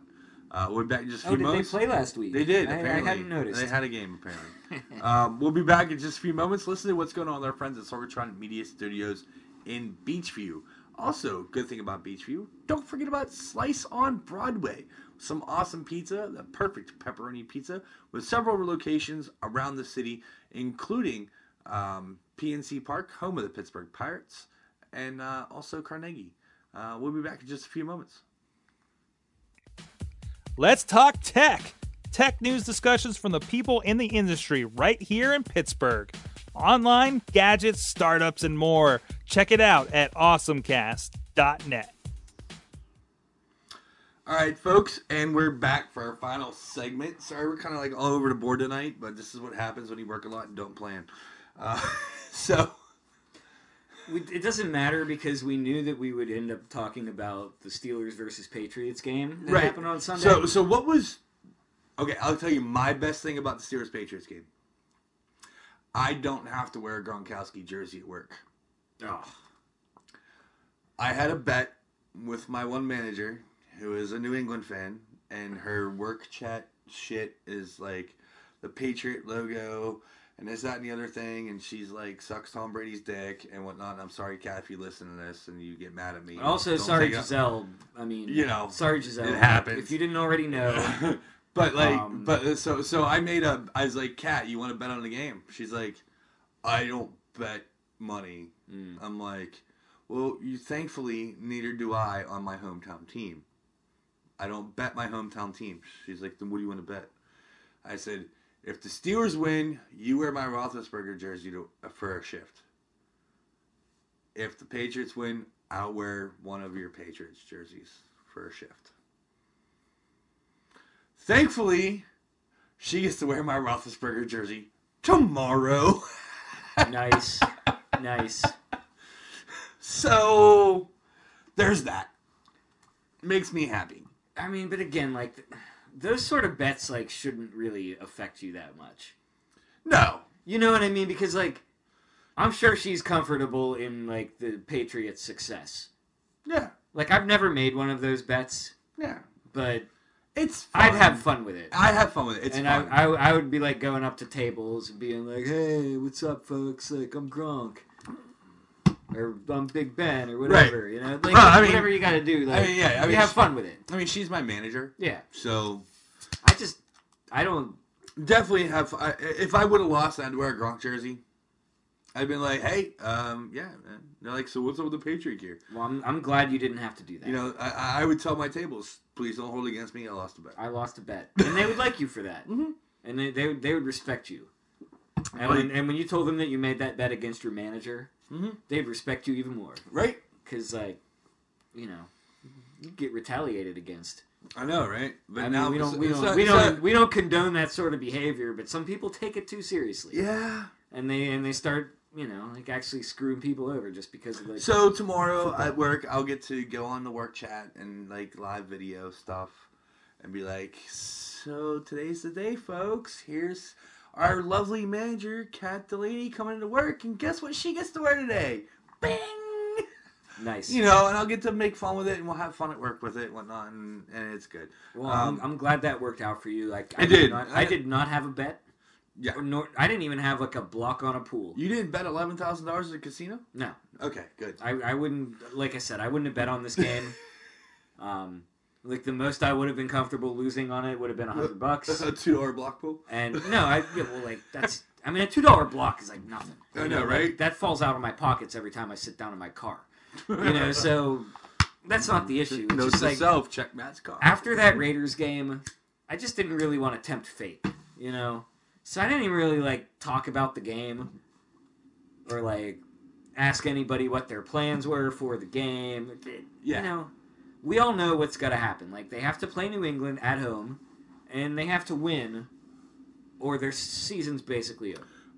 Well, that's why I asked you earlier about what you thought about the Chargers because they have to play New England. Or no, mm-hmm. sorry, the Chargers play the Ravens Okay. this Sunday.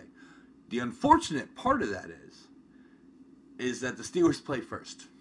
Right. It's always better to know what you need or not need to do before you go into your game. Mm-hmm. Where this week the Steelers saw, oh shit, the Ravens won at one o'clock. We really need to go. This week the Steelers play at 425 in New Orleans, which is not a favorable No, it's not at all. situation. Being the fact that the New Orleans is what ten and two, or no, twelve and two. How many games are left? So they're There are two games left. so New Orleans has lost two games, right? Twelve and two. They're twelve and 2 Mhm. Yeah. Yeah. So that's fourteen. Yeah. So New Orleans is twelve and two, and we're going to their house in the Superdome, which is loud. Yeah. which is annoying. Which you have those Saints fans that were bitter for all those years with Archie Manning as their quarterback, and all those bad, bad players of the '80s. Bitter though, they don't strike me as a bitter sort of people. There's a lot of bourbon on Bourbon Street. Yeah, but that bourbon doesn't make you bitter. No, bourbon makes you happy. Yeah. Yeah. But so this week the Steelers play at 425, and the Ravens Chargers game's the Sunday night 8:30. I I'm sorry, but like, I just can I just like completely discredit your whole argument. Okay, Um, that's what the show's about. I don't think the Steelers had to wait for the Ravens to do anything to decide what they wanted to do last Sunday. If the Steelers didn't know they had to beat New England, like the second they walked off the field against Oakland, like if they didn't figure that out somewhere on their way to like I don't know what airport they fly out of when they go to Oakland, but like Oakland. Oakland makes sense, but you never know.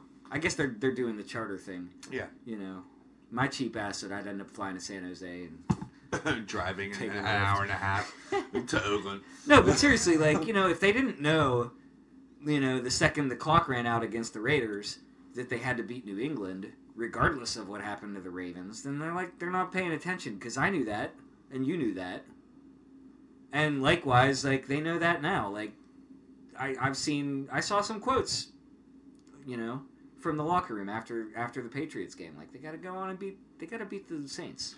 They they have They don't have to, but they they need help if they don't. If they don't beat the Saints, they need the Chargers to beat the Ravens. They Yeah. need to stay ahead of the And Ravens. here, and you asked me about the Chargers, and like the Chargers can beat the Ravens.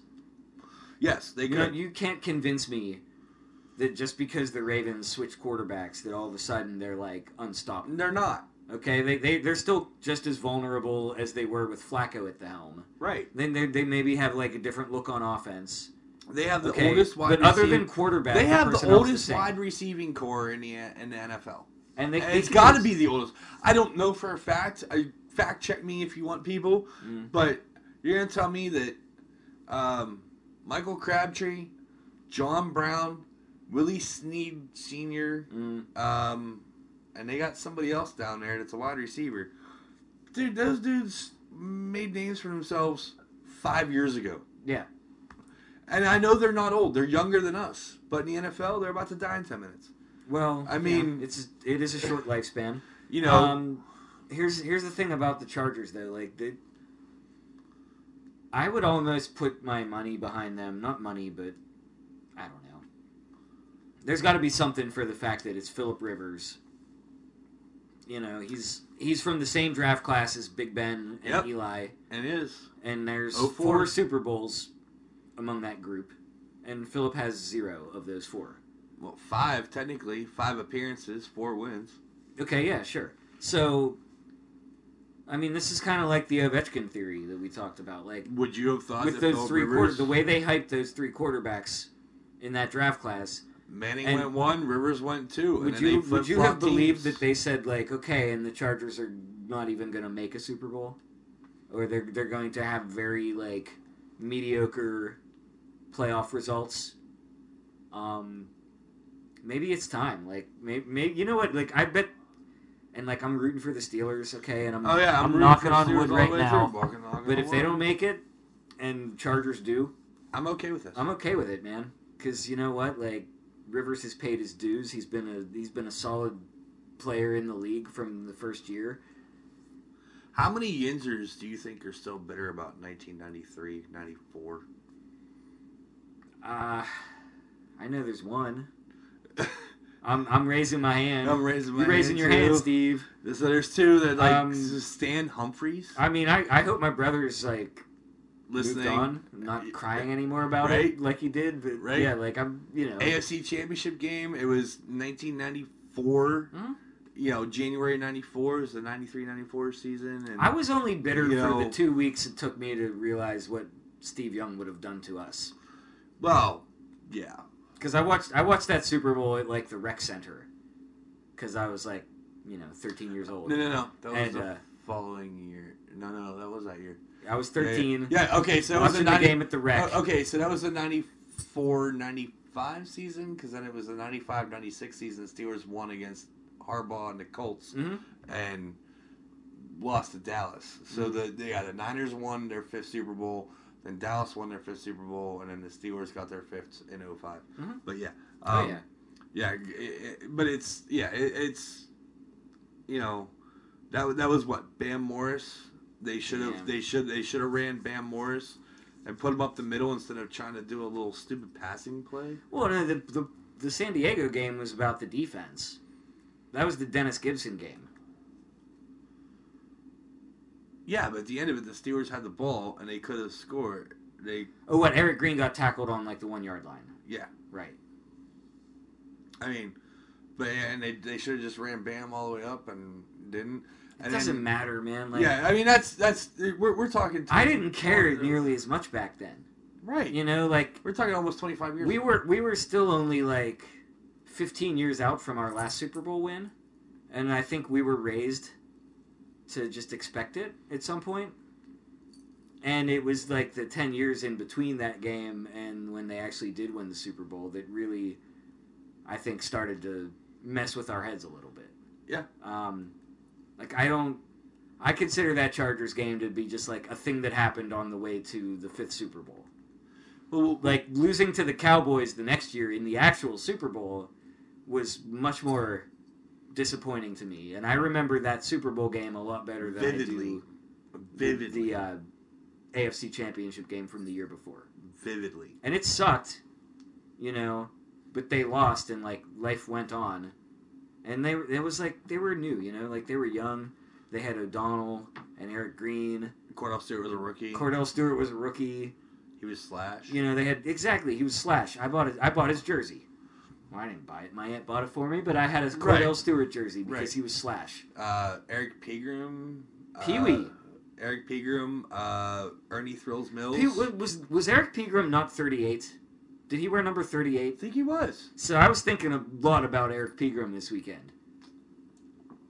with Stevan Ridley. Yeah, no, not Ridley. It's uh, Samuels. Samuels. Yeah, Samuels. Samuels yeah. wears thirty eight, and I was like, man, I haven't, I haven't seen a thirty eight running tearing, back. tearing up a Steelers game of, of consequence uh, since Pee Wee Pegram.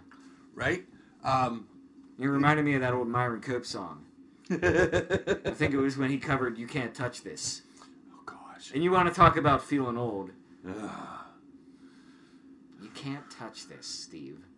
Rest. Rest in peace. Rest- Myron Cope. Rest in peace, Myron, man. Um, I uh, every time I think hear the name Eric Pegram, I always think of the um, CSI Pittsburgh skit on WDVE, oh God. and, and and where they're like, you know, the two guys in the alley saw him. Which ones? The ones wearing the Steelers jersey. They're all wearing Steelers jerseys. Which one? The one Eric Pegram jersey. Why did that pee? Man, that's why you don't. That's why you don't get like you know. It's all fun and games to have like. I'm gonna have the most unique Steeler jersey of anyone on the South Side. You know, until you like punch a police horse, and then you're like, shit, man. I wish I just had a like a Hines Ward jersey You, like you know what? You know what? No, but no, no, no, no sport tops the randomness jerseys other than hockey. I'll tell you that. You and I went to the uh, final Frozen Four, Yeah. and how many jerseys did we see that were just like the randomness jerseys, whether they were college, European, um, NHL, from way back to current. It was ridiculous. I mean, I saw a Zarley Zalapski Whalers jersey. Like, I'm like, that's awesome. Yeah, the, no, the, there, there were some You know- good, there were some good ones, and, Oh. and hockey fans. They, I mean, they appreciate the history of the sport, and there are a lot of classic looks Yes. that, that they just don't do anymore. But, it, but but if you're rolling around right now with an Eric Pegram jersey, send us a picture of it on Twitter at Bold PGA Sports Yeah. on Twitter, please, yeah, because I want to see it. that's um, that that is an obscure one. I don't. I'm, I can't say that I've ever seen a Pegram jersey. Now I, we have a friend of uh, a friend in the one group in one circle of friends I hang out with that we all get together for games and stuff. Um, uh, they still make fun of her for having a Deuce Staley jersey. Oh man. Okay, like yeah, like it's cool to support Deuce Staley by buying his jersey, but if you really believe in what he stands for, you should buy some sweatpants. Because he was like the best advertisement for like NFL branded Steelers sweatpants. Yeah. Because he was hurt like the whole season that we had him. But who cares? Like he won. They won the Super Bowl that year. You know, he has a ring. he has a ring, and um, Tommy Maddox got garbage thrown in his yard that year, and then they still won the Super Bowl. I mean, So like Deuce Staley is like, he was not the most detrimental player on the so roster. I think on Sunday I saw a Najeh Davenport jersey. oh, that's that's a good one. That's a good you, one. you know, dump truck. Dump truck, Deuce Davenport.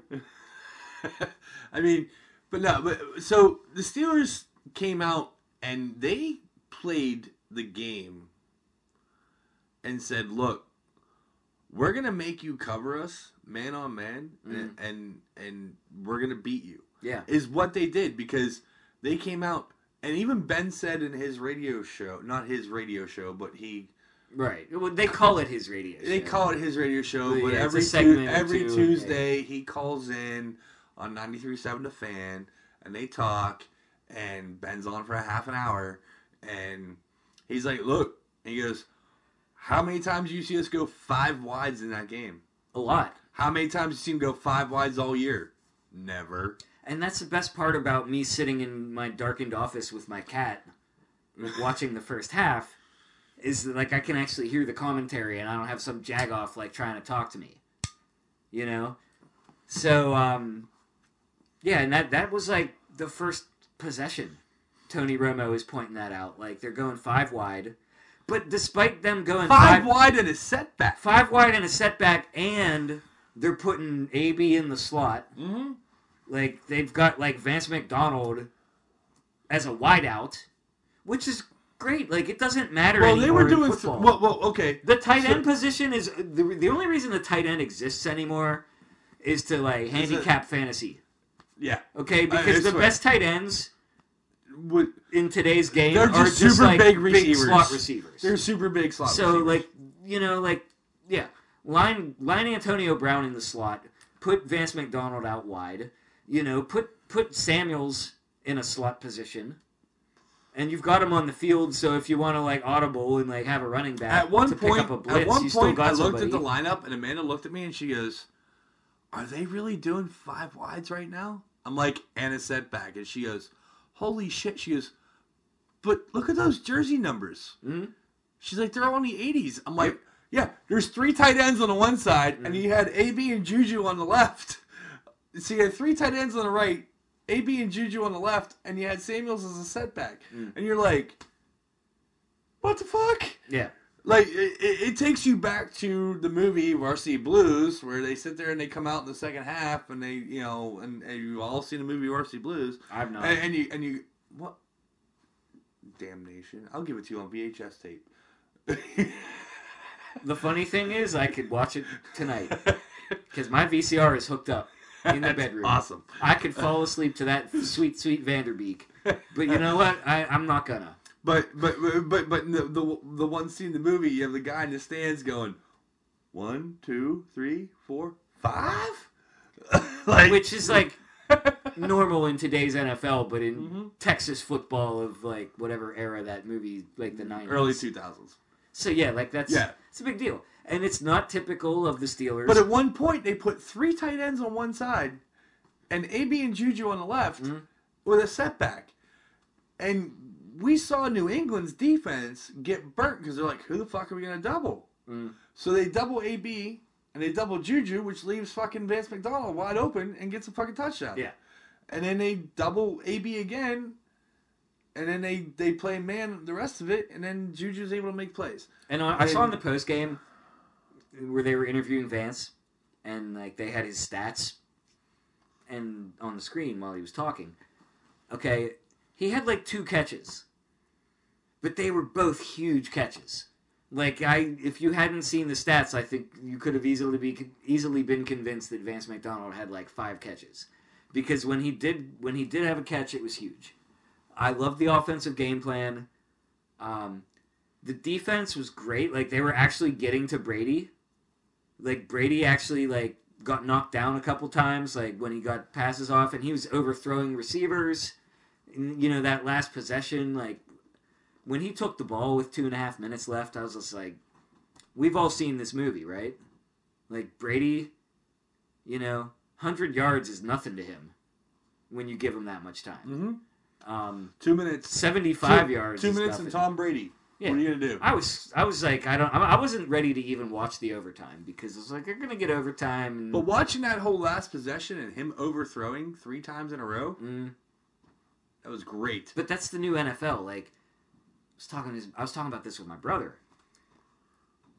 The NFL's all about coverage sacks now. It's a passing league with like down linemen who rush the quarterback. Like the most famous pass rushers in the NFL right now are like Von Miller and the Watts, right? Uh, and then Khalil Mack. Khalil Mack and like Kuechly. Mm. Throw him in there. All right, like who are the famous linebackers? Like this is not like a Joey Porter, James Harrison, like you know, starting like three yards behind the line of scrimmage and just like running their ass off. Like this is about like linebackers have to do coverage because teams are using more receivers and the tight end game. Like as we said, you know, tight ends aren't blocking anymore, so you've got linebackers on tight ends. And if you're doing a zone blitz, like you've got a linebacker on a slot receiver sometimes. And the, the pressure on the quarterback has to come from guys like, you know, J.J. Watt and T.J. Watt, you know, and Von Miller, if you have one, if you're lucky enough to have one on your team. So that's what the Steelers are doing. Like, Tuitt was awesome. Watt was awesome. You know, Hargrave, you know, they're, they're getting to the quarterback. And the defensive backs, except for that one play where the guy was like 19.5 yards of separation. Oh Did you see God, that? that was He was Chris the most the most wide open of any receiver in the past two Yeah. seasons of football. Yeah, Uh, that Chris. Uh, I- I'm not surprised that that was well, the well, Steelers' secondary. Well, do that was okay. So the Steelers went down and, and the Steelers took the ball.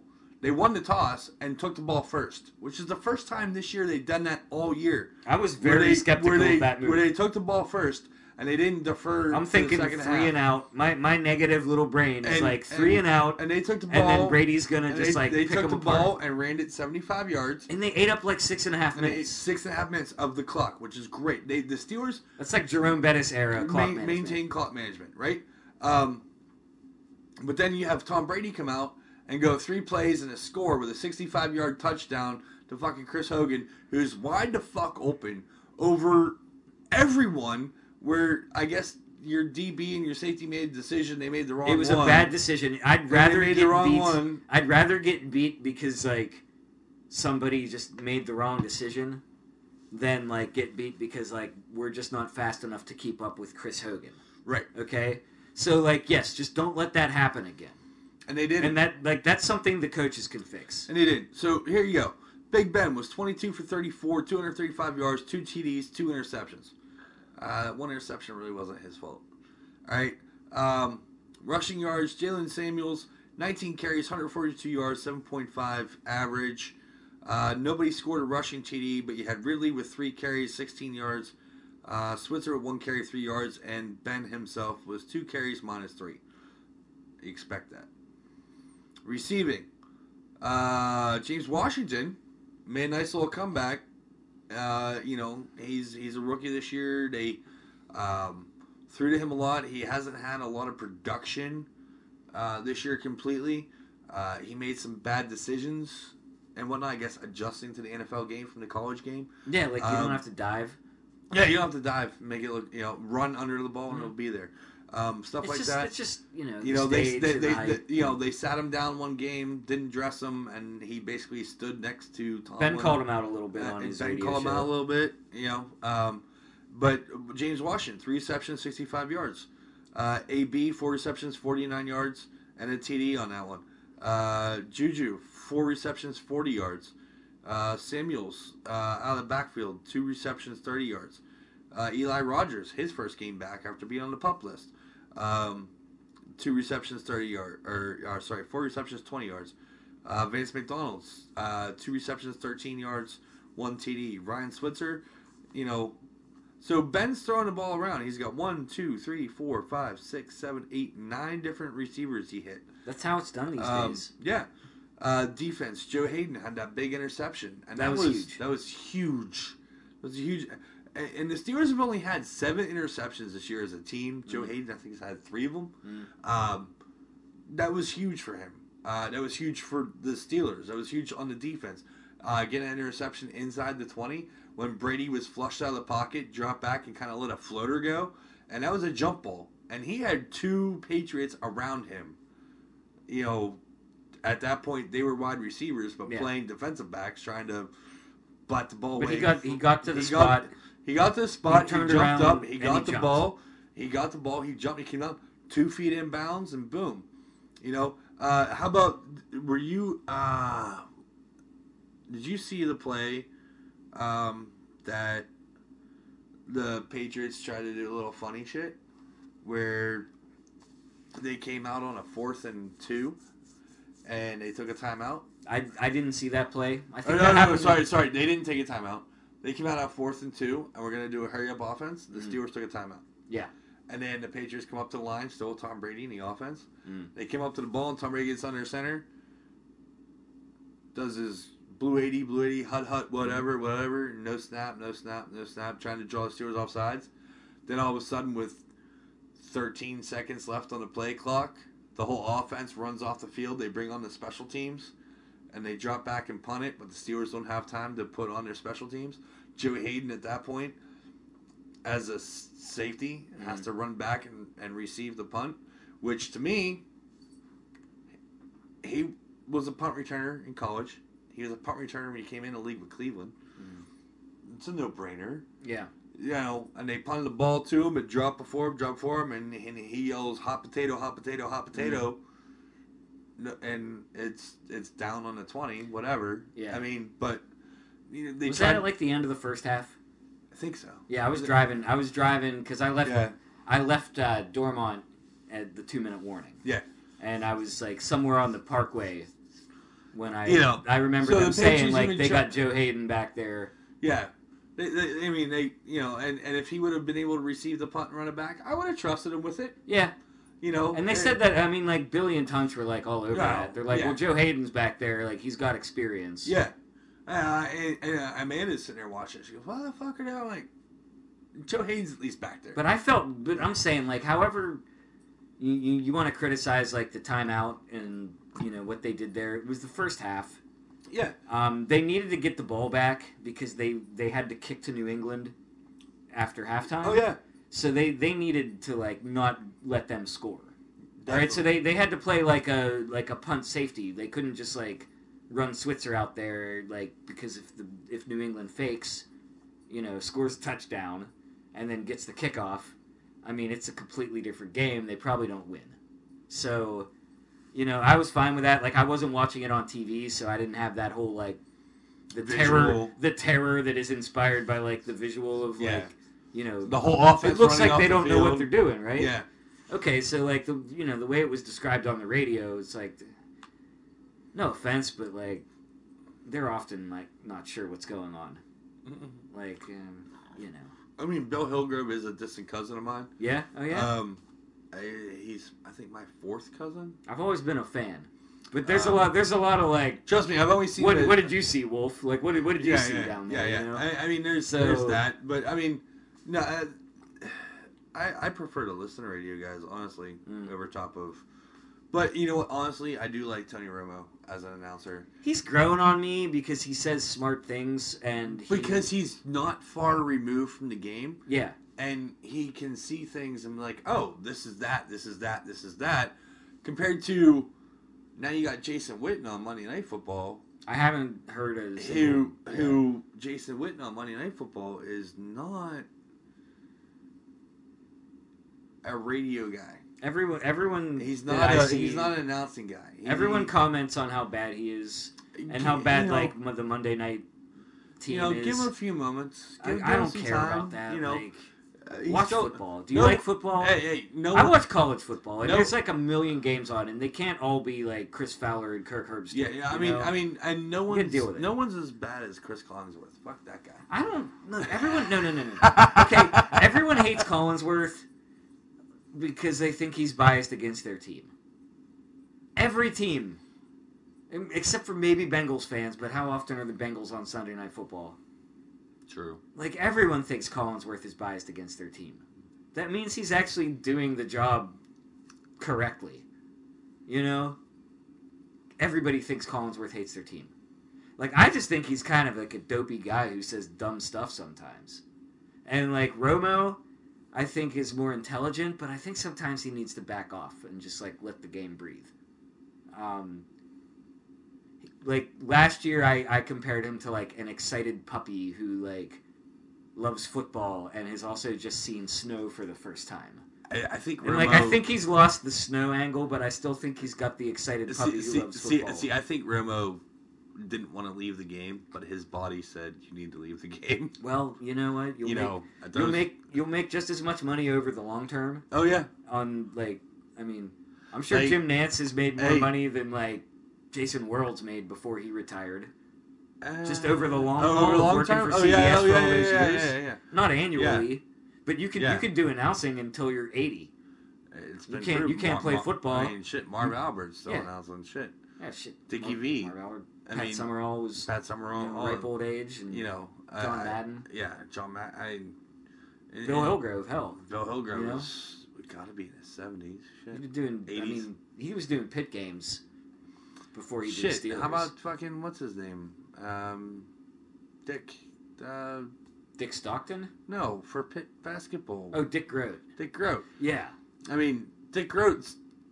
you want to talk about a guy who can die in ten minutes? Shit. Best- I, and by all means, I don't want Dick No, to no, die no, tomorrow. Damn it! I but gotta knock, knock, I'm knock, going knock. one there. Dick but- Groat's my favorite man. So Dick Groat's telling stories about how like when he played for the Pirates, like he drove into work from Swissvale every day, Oh yeah. and the Parkway wasn't built yet. No, and he had to take the he had to take. Commercial Road and like Forward Avenue, like and Panther Hollow Drive. Through Schenley Park. I guess no, Boulevard of the Allies was built. Yeah. But still, like you know, you're only on that for like a block, and then you got to make a right at some point, or you're gonna Yeah. drive clear past Oakland. I, I mean, if there's anything I could relate to, it's like having to get up every day and go to frickin' Oakland, but not taking the Parkway right. because because your your your job is on like Forbes Avenue or your high school is on Fifth Avenue. One of those things. Yeah, I mean, So Dick- basically, I'm saying is that I'm Dick Groat. Yeah. He and I are like the same. you and Dick Groat. Yep. Yeah, I played for Duke. What's it to you? Yeah. Won a national championship at Duke. Hmm. Won a World Series at the Pirates. Duke Yeah. I played Duke Nukem. Does it count? Duke Nukem. I feel good. No, but with the Steelers game going on this Sunday in New Orleans, it they need to figure out what New Orleans is bad at and just shove it down their throat and So get it get it together. And, and New Orleans, if anything, in the last three weeks has proven they're beatable if you can just play better than them. New Orleans is scary because Because the Patriots last don't have a Kamara. Okay? nope. Patriots don't have that like is he a running back or is he a receiver? The Steelers used to have that. They used to have that. They they there was a Le'Veon Bell. Yeah. And he didn't play football this year for anybody. Nope, he didn't. so not. they got the Kamara. They got Kamara. And are you a Kamara? I'm not. I'm not either, and neither is anybody on New England. Um, so that's what worries me because like they've got better personnel. Like Brees might not be a better quarterback than Brady in terms of like overall, but he's having a better year than Brady. And the reason for that is because he's got better targets. He's got better weapons. He's got better personnel. and he's got two running backs. He got Mark Ingram, and he's got um, and he's got Kamara, who So- who who sits out in the slot, who sits out as a uh, as a running back, who sits out as a receiver. Um, you know, he's got In- Ingram's just a straight running back. He doesn't do anything else other than just run the ball up the middle. Um, he's got uh, who's his wide Michael Thomas. Mm. Fucking ridiculous. Uh, let me speak a little bit about this New Orleans shit because I have half of them on my fantasy team. Yeah, I know that. Um, I, I watched a, a Saints game at the bar during the Steelers bye week, and I was just rooting for you, man. thank you. They were Thank playing you. the Bengals too, so Uh, thank you. Uh, it helps. yeah, Um, it was easy to do. But but but, but, yes, but let me tell you that. So me with my fantasy football, I was number one in my league all season. I won the regular season. I go to the playoffs, number one. I'm playing the number eight seed in my playoff league. And of course, I and I told you I'm like I'm gonna lose week one. You're like, ah, you'll be all right. Your team's been good. Well, guess what? I lost week one, not this weekend, but the week before, because week one was was the playoffs. The last three weeks, the last three weeks, Drew Brees has not put up over ten fantasy points. now The last weekend, the the final week of the regular season of fantasy football, he put up like seventeen. Mm. The first weekend of playoffs, he put up five, and this weekend he put up six point eight. Um, I am now into It's the whack. I'm now into the losers bracket. know. I'm into the losers bracket of fantasy football playoffs. so you don't get to win your league. Or, So or no, I won my regular season. I won my regular season league, but I don't get a chance to play for the championship. Okay, so you're. I'm in the losers bracket. Do you we're, play for the first round pick? we're playing. For, yeah, yeah, we are. That's what I'm in. Yeah, I won. So- I won my game. But I lost yeah this weekend, the second week in a row. Okay, so the first week of fantasy football playoffs, the person I'm playing had Derrick Henry, who went off for like 51 points as a running back. Hmm. You know, what was it? Four touchdowns, 280 some yards, plus receiving points because we're PPR. Mm. Like, come on. So I'm a little bitter. But I have Brees as my quarterback, Kamara as a running as a as a number one running back, and then I have the Saints defense currently. Now the Saints defense has been putting up over top ten points per game. Yeah. fantasy points. Now nobody's gonna. Um, but you know, uh, the person I played it also had Derrick Henry, also had Michael Thomas, Hmm. who w- when they beat me in fantasy football, and Brees didn't do shit and had five point or, or sorry, he had six point eight points. His one touchdown was to Michael Thomas. like, come on now. like, yeah. uh, Fantasy's a cruel. It's a Right. It's a it's It a is. frustrating hobby. It is. It's a frustrating hobby. and it, it's fun when you win. it's fun when you and win. when you and lose, when you got you got to chalk it up to just like you can't you know, predict football. You can't. And there's and- there's not enough balls to go around to everybody. Not enough. And when you're when you're and that's like when you're you're forced almost to pick guys from teams like New Orleans because they put up so much offense normally. yeah. And then you get stuck in like they have a bad week and there's only so many balls to go around and it just kind of comes down to like a crapshoot. Mhm. Now, Well, this week with the Steelers going in, they got a lot to worry about. You know, you got Ingram who runs the Mhm. ball right up the middle and up your throat. Kamara who can run the ball up your throat, but also hit you from the outside, bounce outside, can hit you from the slot receiver position, hit you from that. Um, what was that Tampa? What was that Tampa offense that they did with um, back in the day? It was um, uh, a setback with a right side toss to the to the running back up the sidelines. I, I, there was a name for it. I can't remember it right now. Um, you know, it was it was you know, I used it all the time on Madden 2002. but Yeah. it was the year after they won the it was the year they won the Super Bowl. Uh, You know, Mm. but um, you so know, like a work done design. it was play. work done. It was Yeah. a work. Yeah, it was work done. Exactly. It was Uh-huh. work done like design, like you know, cut up and then cut over and then up and over and Mm. whatever. But uh, but yeah, eh, you know, they and they have the defense is decent and they're playing in the Superdome, which Yeah. is never a good place. The way I look Um, at it, man, like I'm really zen. Okay, I want the Steelers to win the Super Bowl. I always want the Steelers. If they're gonna win the Super Bowl, like they might have to beat New Orleans. they're gonna have to beat New Orleans. No, but I mean, like even if they were like ten and ten and four right now, yeah, you know, they'd if they were undefeated, okay, like there's still a chance that they could like win out the season and then have to play New Orleans in the Super Bowl or a team that's like better than New Orleans or just as good and like happen to beat them in like the NFC Championship game. So basically what I'm saying is that like if the Steelers beat the Saints, that's awesome because that means that's like another step on the road to the Super Bowl. Yep. And if they lose to the Saints, that's fine too, because that just means that you know they don't have what it takes to win the Super Bowl. correct. Because they're gonna have to play someone. They're either playing the Saints or the Rams in the Super Bowl, Probably. probably. And these are both teams with multiple options. They can spread the field, Oh, completely. and the Steelers' like secondary has been not the best. Not at all. So They were really We'll good see this what past happens. weekend. But I will be I'll be excited if they win, and my life will go on if they lose. it will. We'll be just a little more upset. But We- we'll just we'll just be just talking Hey, a bunch then- of shit on the Bengals next and then week. and then hockey season uh, officially starts after football's over. Right. So Because hockey right now only fills the void. so just just to just to recap, okay. Pirates are cutting payroll. Yep. Penguins are in a bad spot right now in the standings.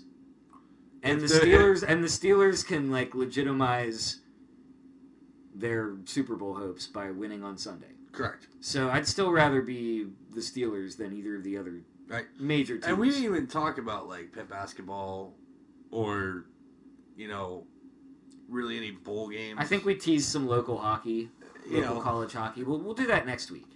If the Steelers lose to the Saints, like guess what? You're getting nothing but Bobby Mo hockey for an hour and a half next week. women's hockey. Don't Because matter. The Bobby Mo women's team Men's, women's. better than the men's. The women are better. Um, yeah, let's do like a women are better show some sometime. We'll do like Bobby Moe hockey and like Penn State basketball. Speaking of women's basketball, ESPN Plus. yeah, Scrolling through tonight, so many games. so many games. I'm like, oh, there's a Pitt game. Oh, it's a Pitt women's game. Yeah. Who are they playing? I have no clue. But this chick from the other team was lighting up Pitt. Was she? She was like, bang, bang, all day long. Like So the they lost? Point line. Ah, I think Pitt came back and won, but still but still, like, home game. yeah, it was it was at the Petersen. Okay. And and what's sad? All right, women's basketball is not that favorable in Pittsburgh. I got it. But when they were good, people got on the bandwagon. Right, but even when they were good, there was still only the lower bowl filled. There was hardly anybody That's- in their building. Yeah, well, that's. I mean, that's sad, That's sad. And it's gonna take it's gonna take a couple good years to get people that interested. so but, but it could be done. Like when I, when Pitt went to like the Sweet Sixteen for the women's. so you know, people, okay. people were into So, so I don't were- know who the Pitt women's coach is now. It used to be Suzie McConnell. Yeah, Who we know that Suzie McConnell is the sister of McConnell that coaches at Charval, mm, who's the aunt of TJ McConnell, who plays for the Philadelphia 76ers. yes, Um, I also work with a nephew of hers. okay. Um, CV. He's a CV kid. Yeah. Yeah. He lives in Neville. He's from Nevillewood. Oh, whatever. nice, He's yeah. one of those guys, you know. Probably got a, He- a he- hoop he's, he's, he's 24 years Yeah. old, and you know he's a redhead. He's a ginger. You know. Aw, he has he has no soul. Um, Hey, come on, man. but no, so I talked to him. He's like, Irish. hey, he- all he- Irish people have souls. He's, he's like, yeah. He goes, he goes, yeah, yeah. That's my. He goes, I'm, you know, that's my aunt. That uh, my mom's a McConnell. Da, da, da, da. I'm like, okay, cool. And he said, he goes, I was like, so what's up with your aunt? I was like, what's she doing right now? He goes, chilling, hanging out the house. hanging, I'm like, shooting hoops. I'm like, well, she got fired from Pitt. He goes, yeah, it kind of sucks. She's kind of upset about it. He goes, but they're paying her nine hundred thousand dollars a year for Mm. the rest of her contract for the next four years. okay, Nine hundred grand a year to do nothing to do because they had to buy out her contract. So, yeah, That's fine. Plus, she got to feed Mister Rogers fish, right. I mean, and she got an Olympic gold medal, yep, she and does. she coached Oakland Catholic to several state championships. She did. So, um, yeah, good for her. Um, but yeah, I, mean, I, you know, college sports, the NCAA is that still. stuff. It's they're on. Look, it's finals, okay. Like we're we're just focused on the Steelers. I know. And then once finals are over and the next semester starts, like we'll have a much better Well- picture. Also, after the first of the year starts conference play. Yeah, and that's so that's that's, the yeah. serious moment of like. So you got January and February is all conference play, and then March is March Madness. So yeah. Like we'll we'll talk more. I mean- we'll talk more college basketball in January, Yeah. February. yeah, Um, because right I- now for- conference play. I mean, Pitt looks stellar right now. now for my part, I tried to put on the Saturday was the first Pitt basketball, first men's Pitt basketball game that was blacked out Okay, on the on the uh, streaming. Right. Which I guess means it was picked up by AT and T Sports. Um, or somebody else. But it was against Maryland Eastern Shore, and they beat them by like thirty points. I saw that. So like I'm not Score. I'm not going out of my way, you know. I'll follow along, and if it's close in the second half, then I'll I'll go watch it because I feel like they, they need me at that Right, point. yeah, yeah. Like they're they're beating a team like that easily, so it's not a big deal. Um, so yeah, we got we got lots of basketball and hockey. We got all winter to talk about that. Like this is the week. This is a playoff game for the Steelers. It's a playoff game, So- so you have to treat it that way. I I am, but I don't suit up. You, I- I don't suit up either. I, And if I, did, they would I- I- guaranteed lose. You know what? I suit up in black and gold, as in my Steelers jersey and my Steelers hat, and I have my terrible towel around my belt of Mhm. my jeans or my shorts that I'm wearing Yeah. at that point in time, and I am a fan. If it's a four o'clock game, I will have real real pants on by then Yeah, yeah. and some sort of jersey. But if it's a one o'clock game, I'm probably just gonna watch it in my uh, you know Steelers pajamas. And but you're still wearing Steelers. I got my Steelers slippers on right now. You do, man. Those kick ass, They, they are, and they were two dollars at Sears before they closed. man. You, you made out. I did. You made out. I did. I got my Steelers blanket my mom made that my cat sleeps on. Um, Stella made out too. Then Stella So made it it looks out like too. a comfy ass blanket. She, it is. It is. It's got a pocket for your feet. It's awesome. Nice. All right, folks.